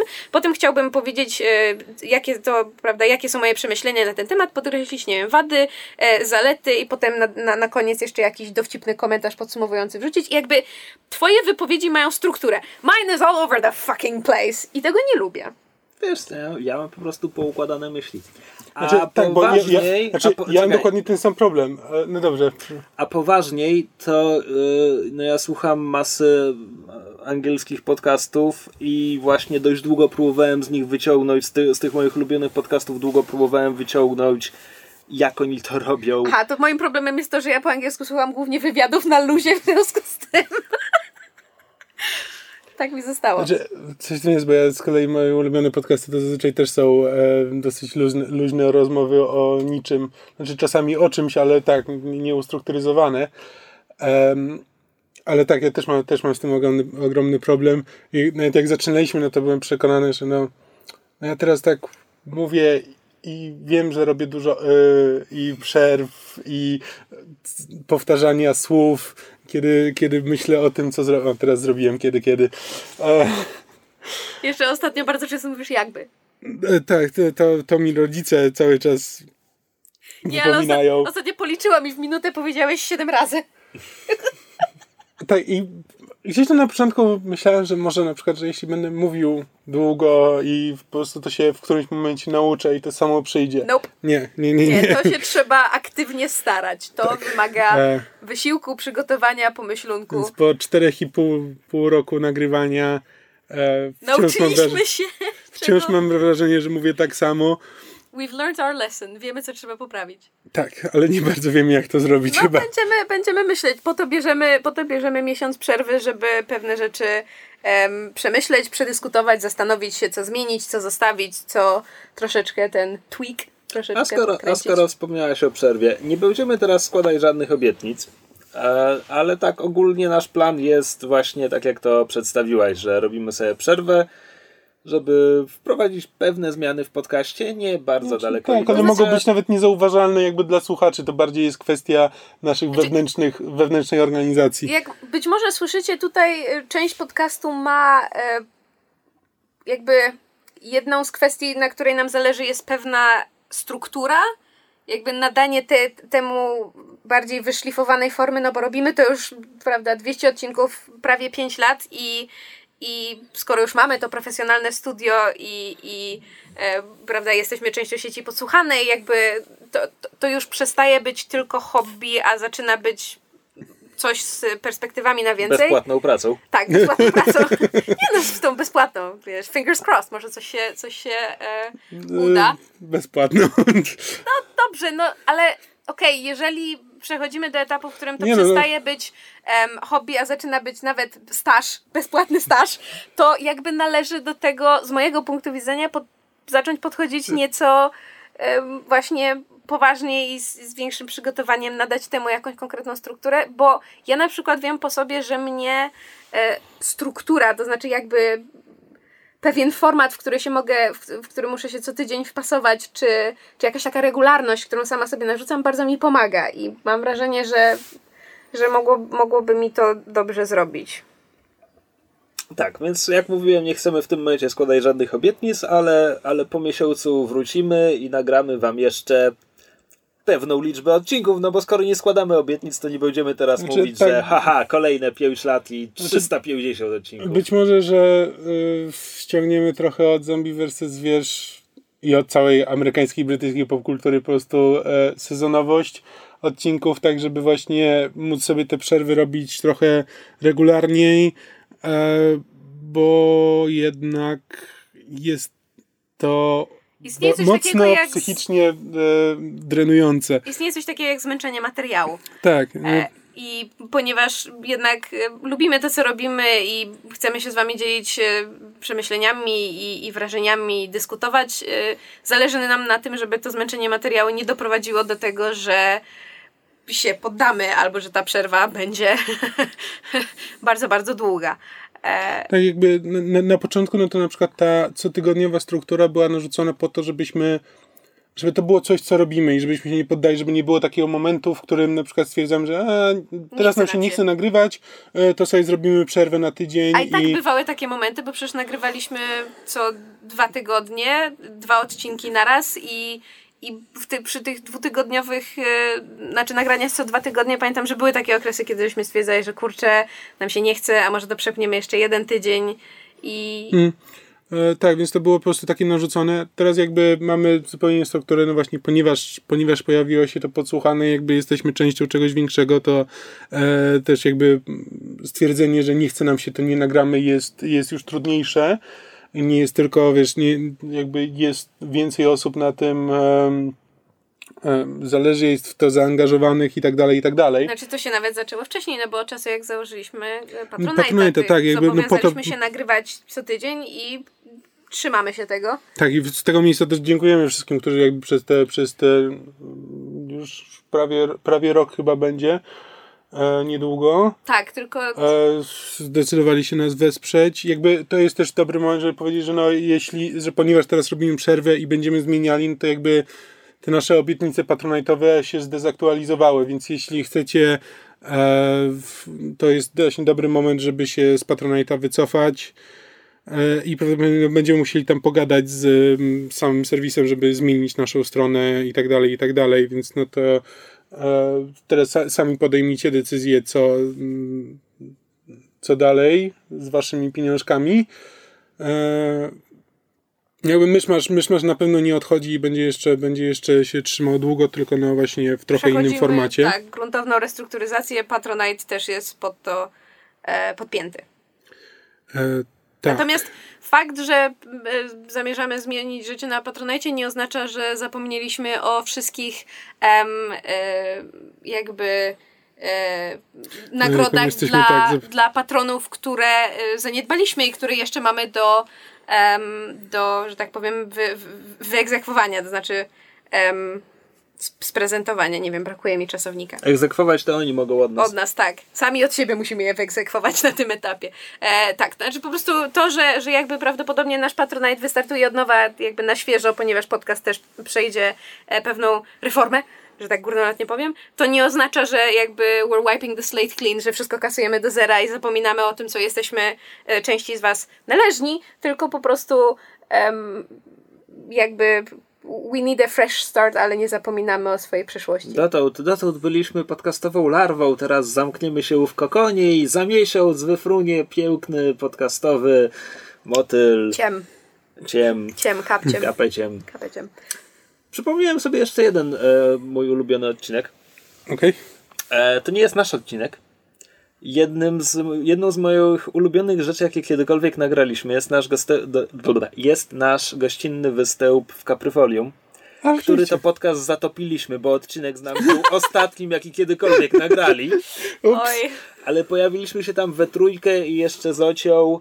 E, No tak. I było to strasznie fajne i ja mam nadzieję, że to wciąż jest w internecie, bo szczerze mówiąc nie wiem. Wydaje mi się, że strona Caprifolio mogła zniknąć tym czasie. no w razie czego zawsze się można do nich od, od, Trzeba- odezwać, tak, bo może tak, mają tak, gdzieś w trzeba by archiwum. To, trzeba by to w końcu wrzucić na naszą stronę też, żeby to było gdzieś po drełku. Można by, można się z nimi dogadać.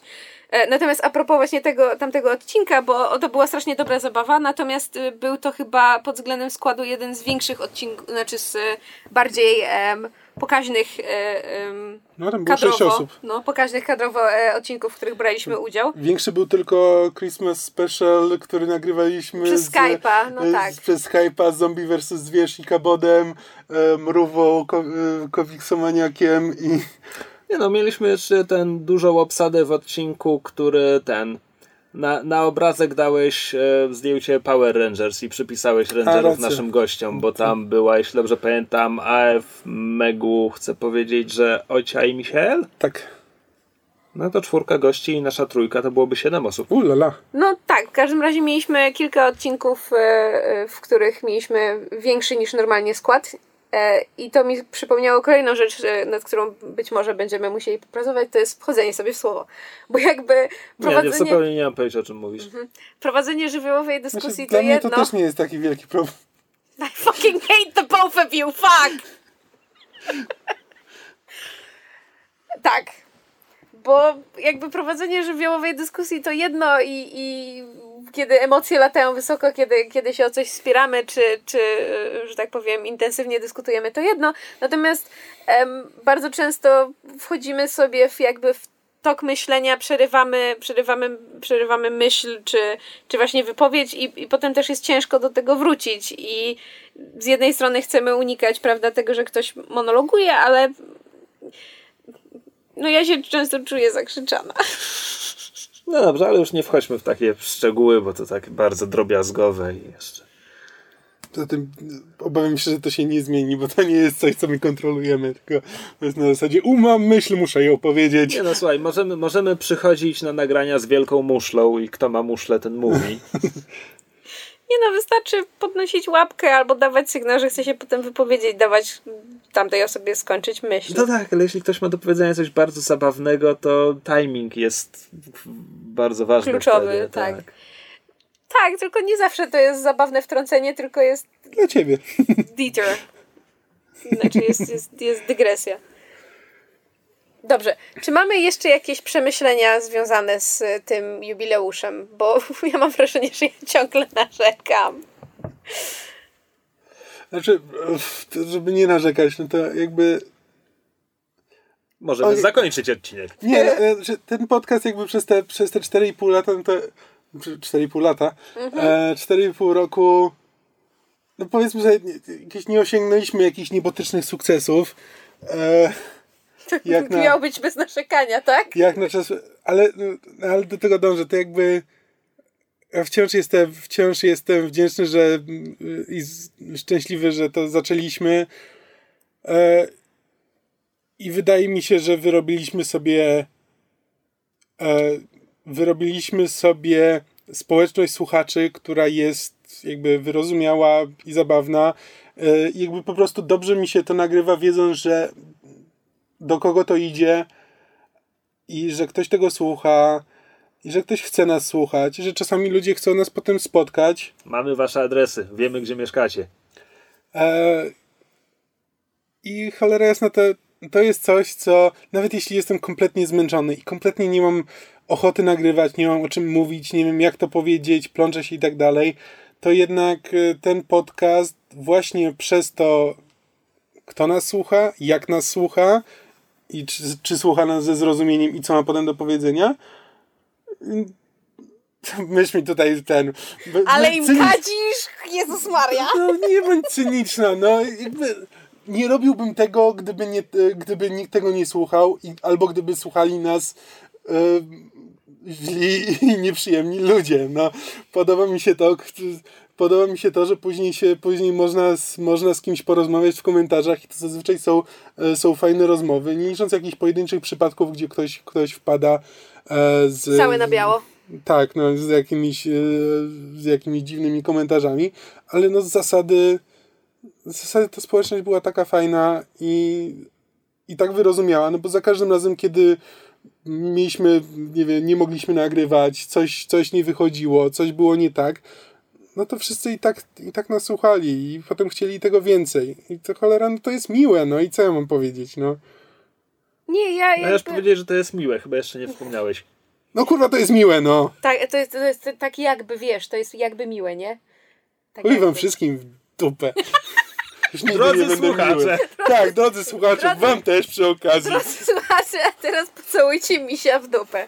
Um, znaczy nie, ja się, ja się zgadzam z Kamilem, e, to znaczy jakby bez słuchaczy to byśmy wypuszczali te nasze przemyślenia w eter i to by nie było to samo i e, ja się zgadzam z tym, że nieważne jak jesteśmy zmęczeni i czasami albo nie mamy ochoty, albo mamy gorszy okres, to jakby te momenty, kiedy, kiedy wdajemy się ze słuchaczami w dyskusję pod, pod odcinkiem, czy spotykamy kogoś na konwencie, kto mówi, ej, słucham waszego podcastu, jesteście super, No, no, albo... czasem nawet na ulicy. Chyba ze trzy razy się zdarzyło. Tak, tak, parę razy zostaliśmy rozpoznani po głosach, co zawsze jest surrealistyczne, ale bardzo, bardzo miłe.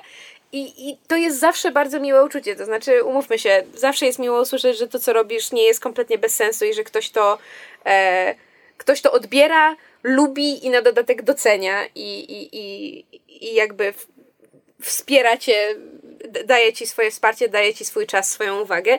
I to jest szalenie miłe, z tym się jakby, jakby zgadzam. Natomiast em, być może to jest po prostu kwestia mojego charakteru, natomiast ja nadal czasami jestem zdziwiona, to znaczy, why would you listen to us? Bo uważam, że jeżeli robimy to tak długo i mamy już tyle odcinków, to nadal są miejsca, w które możemy pójść, nadal są rzeczy, do których możemy dążyć, nadal są jakby rzeczy, które możemy poprawić i powinniśmy właśnie dla słuchaczy, ponieważ, ponieważ nas lubią, ponieważ nam towarzyszą tak długo, to jakby jesteśmy im to dłużni.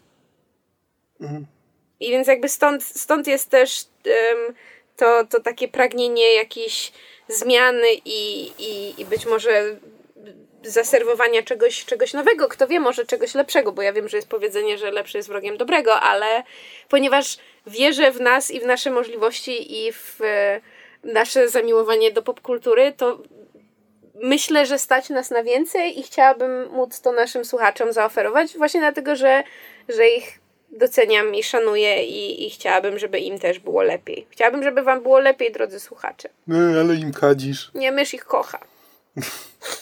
No, przed chwilą to ja im kadziłem. Idź tam. Zero konsekwencji, to jest moja rola. Krzysiu, a co ty masz do powiedzenia naszym słuchaczom? Oprócz tego, że chuj im w dupę. Zostawiliście mi wschodni wiatr, ale ja nic nie będę o nim mówił. To z Tolkiena, Aha, I did not understand that reference. jeśli pamiętam cytat dobrze. Um, nagrywanie podcastu jest fajne. Nagrywam podcasty, bo lubię słuchać podcastów. Fajnie, że ktoś nas słucha. Jesteście fajni. Fajnie. Jeszcze się spotkamy. We'll meet again. No nowhere. No, nowhere. tak. No, ale ogólnie mamy tutaj fajną ekipę w studiu, mamy fajną ekipę przed em, słuch- słuchawkami, głośnikami, Między słuchawkami. między słuchawkami. Znaczy tak, ponieważ podziękowaliśmy jakby słuchaczom i tak dalej, no to też jakby warto wspomnieć, że jakby podcast też był okazją do tego, że spotkaliśmy mnóstwo fajnych ludzi też, z którymi się zaprzyjaźniliśmy przez lata, więc też pozdrawiamy tutaj wszystkich, zarówno całą ekipę podsłuchane, jak i wszystkich słuchaczy, których przy okazji też poznaliśmy przez podcast, yy, się zaprzyjaźniliśmy Tak. z niektórymi. Oci byśmy nigdy nie poznali, gdyby nie podcast. I nie wyobrażamy sobie, jak wyglądałoby nasze życie bez Oci i bez Megu i bez wszystkich naszych bliższych i dalszych znajomych, którzy albo byli gośćmi w podcaście, albo których poprzez podcast poznaliśmy. Ja bardzo wiele osób, które u nas, e, że tak powiem, od samego początku w podcaście komentowały, to teraz są moimi best internet friends i, i bardzo lubię z nimi rozmawiać i się wymieniać wrażeniami. Część z nich przeszła do mnie na bloga, część z bloga przeszła na podcast, co zawsze też jest bardzo miłe. No i w ogóle gdyby nie podcast, to byśmy nie założyli, nie współzałożyli z całą resztą naszej fantastycznej ekipy podsłuchane i byśmy z nimi nie, zaciśnili Nie więzi. zarobilibyśmy 100 zł na koszulkach Tak. Właśnie te 100 zł trzeba by podzielić między nas wszystkich. na 10 osób. Tak. Słuchajcie, 10 zł na głowę to nie przelewki. Tak. Co mi przypomina, że ja miałam kupić nasze koszulki, bo ja chcę mieć nasze koszulki, w związku z tym zaraz zarobimy więcej. Wszystko do nas wróci. The circle of To life. chyba tak nie działa. No ale co, no ktoś kupi koszulki. Zarobimy na tych koszulkach. No to tak, ale powiedziałaś, wszystko do nas wróci. In karma, powiedzmy. Nie no, ale jakby dzięki, e, dzięki podcastom też e, e, mamy, prawda, sesję na podsłuchu, co też jest fajną inicjatywą i mi się bardzo podoba. E, I, I w tym kierunku też będziemy się rozwijać i próbować nowych rzeczy. E, więc liczymy na to, drodzy słuchacze, kochani słuchacze, że wytrwacie e, przez tę przerwę jakby na to nie patrzeć, macie pokaźne archiwum do, e, do przesłuchania, jeżeli zatęsknicie za naszymi głosami, żeby sobie przypomnieć e, właśnie na przykład co lepsze odcinki, o których wspomnieliśmy dzisiaj, czy po prostu e, przejrzeć sobie, przejrzeć sobie archiwum. No a poza tym, ponieważ jesteśmy częścią podsłuchane, więc tam będą inne rzeczy, plus dodajmy, myszmasz bierze sobie przerwę, no ale jeśli faktycznie gorące krzesła wejdą w tryb dwutygodniowy, to, to pojawią się w trakcie. Krzesła nie mają przerwy. Krzesła nie mają przerwy. To Sesji, pra... powszechnie, powszechnie znana rzecz o krzesłach. Wszyscy tak Sesji prawdopodobnie przez ten miesiąc nie, nagr- nie nagramy i nie wypuścimy. Tak, bo jeszcze nie rozegraliśmy następnej przygody. E, tak, ale no, ale to też kwestia czasu. Sesje zawsze wychodzą rzadziej, więc to się prędko nie zmieni, bo zebranie dużej grupy osób na nagranie i rozegranie jednak wymaga troszeczkę czasu. E, natomiast y, kończąc moją myśl, liczę na to, że, że wytrwacie tę przerwę, że, że wrócicie po niej e, i że spodoba Wam się new revamped myszmasz. E, będziemy oczywiście czekać na Wasze komentarze, sugestie, pytania, uwagi i tak dalej, jak zwykle. No a w międzyczasie oczywiście fanpage będzie żył i będziemy tam wrzucać rzeczy i Tak będzie jest. nam miło, jeśli będziecie tam przychodzić, lajkować i komentować. Więc to nie jest tak, że w ogóle kompletnie y, znikamy. I to chyba tyle. Dzięki jeszcze raz i do usłyszenia w najbliższej przyszłości. Cześć! Cześć! Cześć. A jeśli do nas napiszecie, będziemy szczęśliwi jak wypucowana tchórzofretka.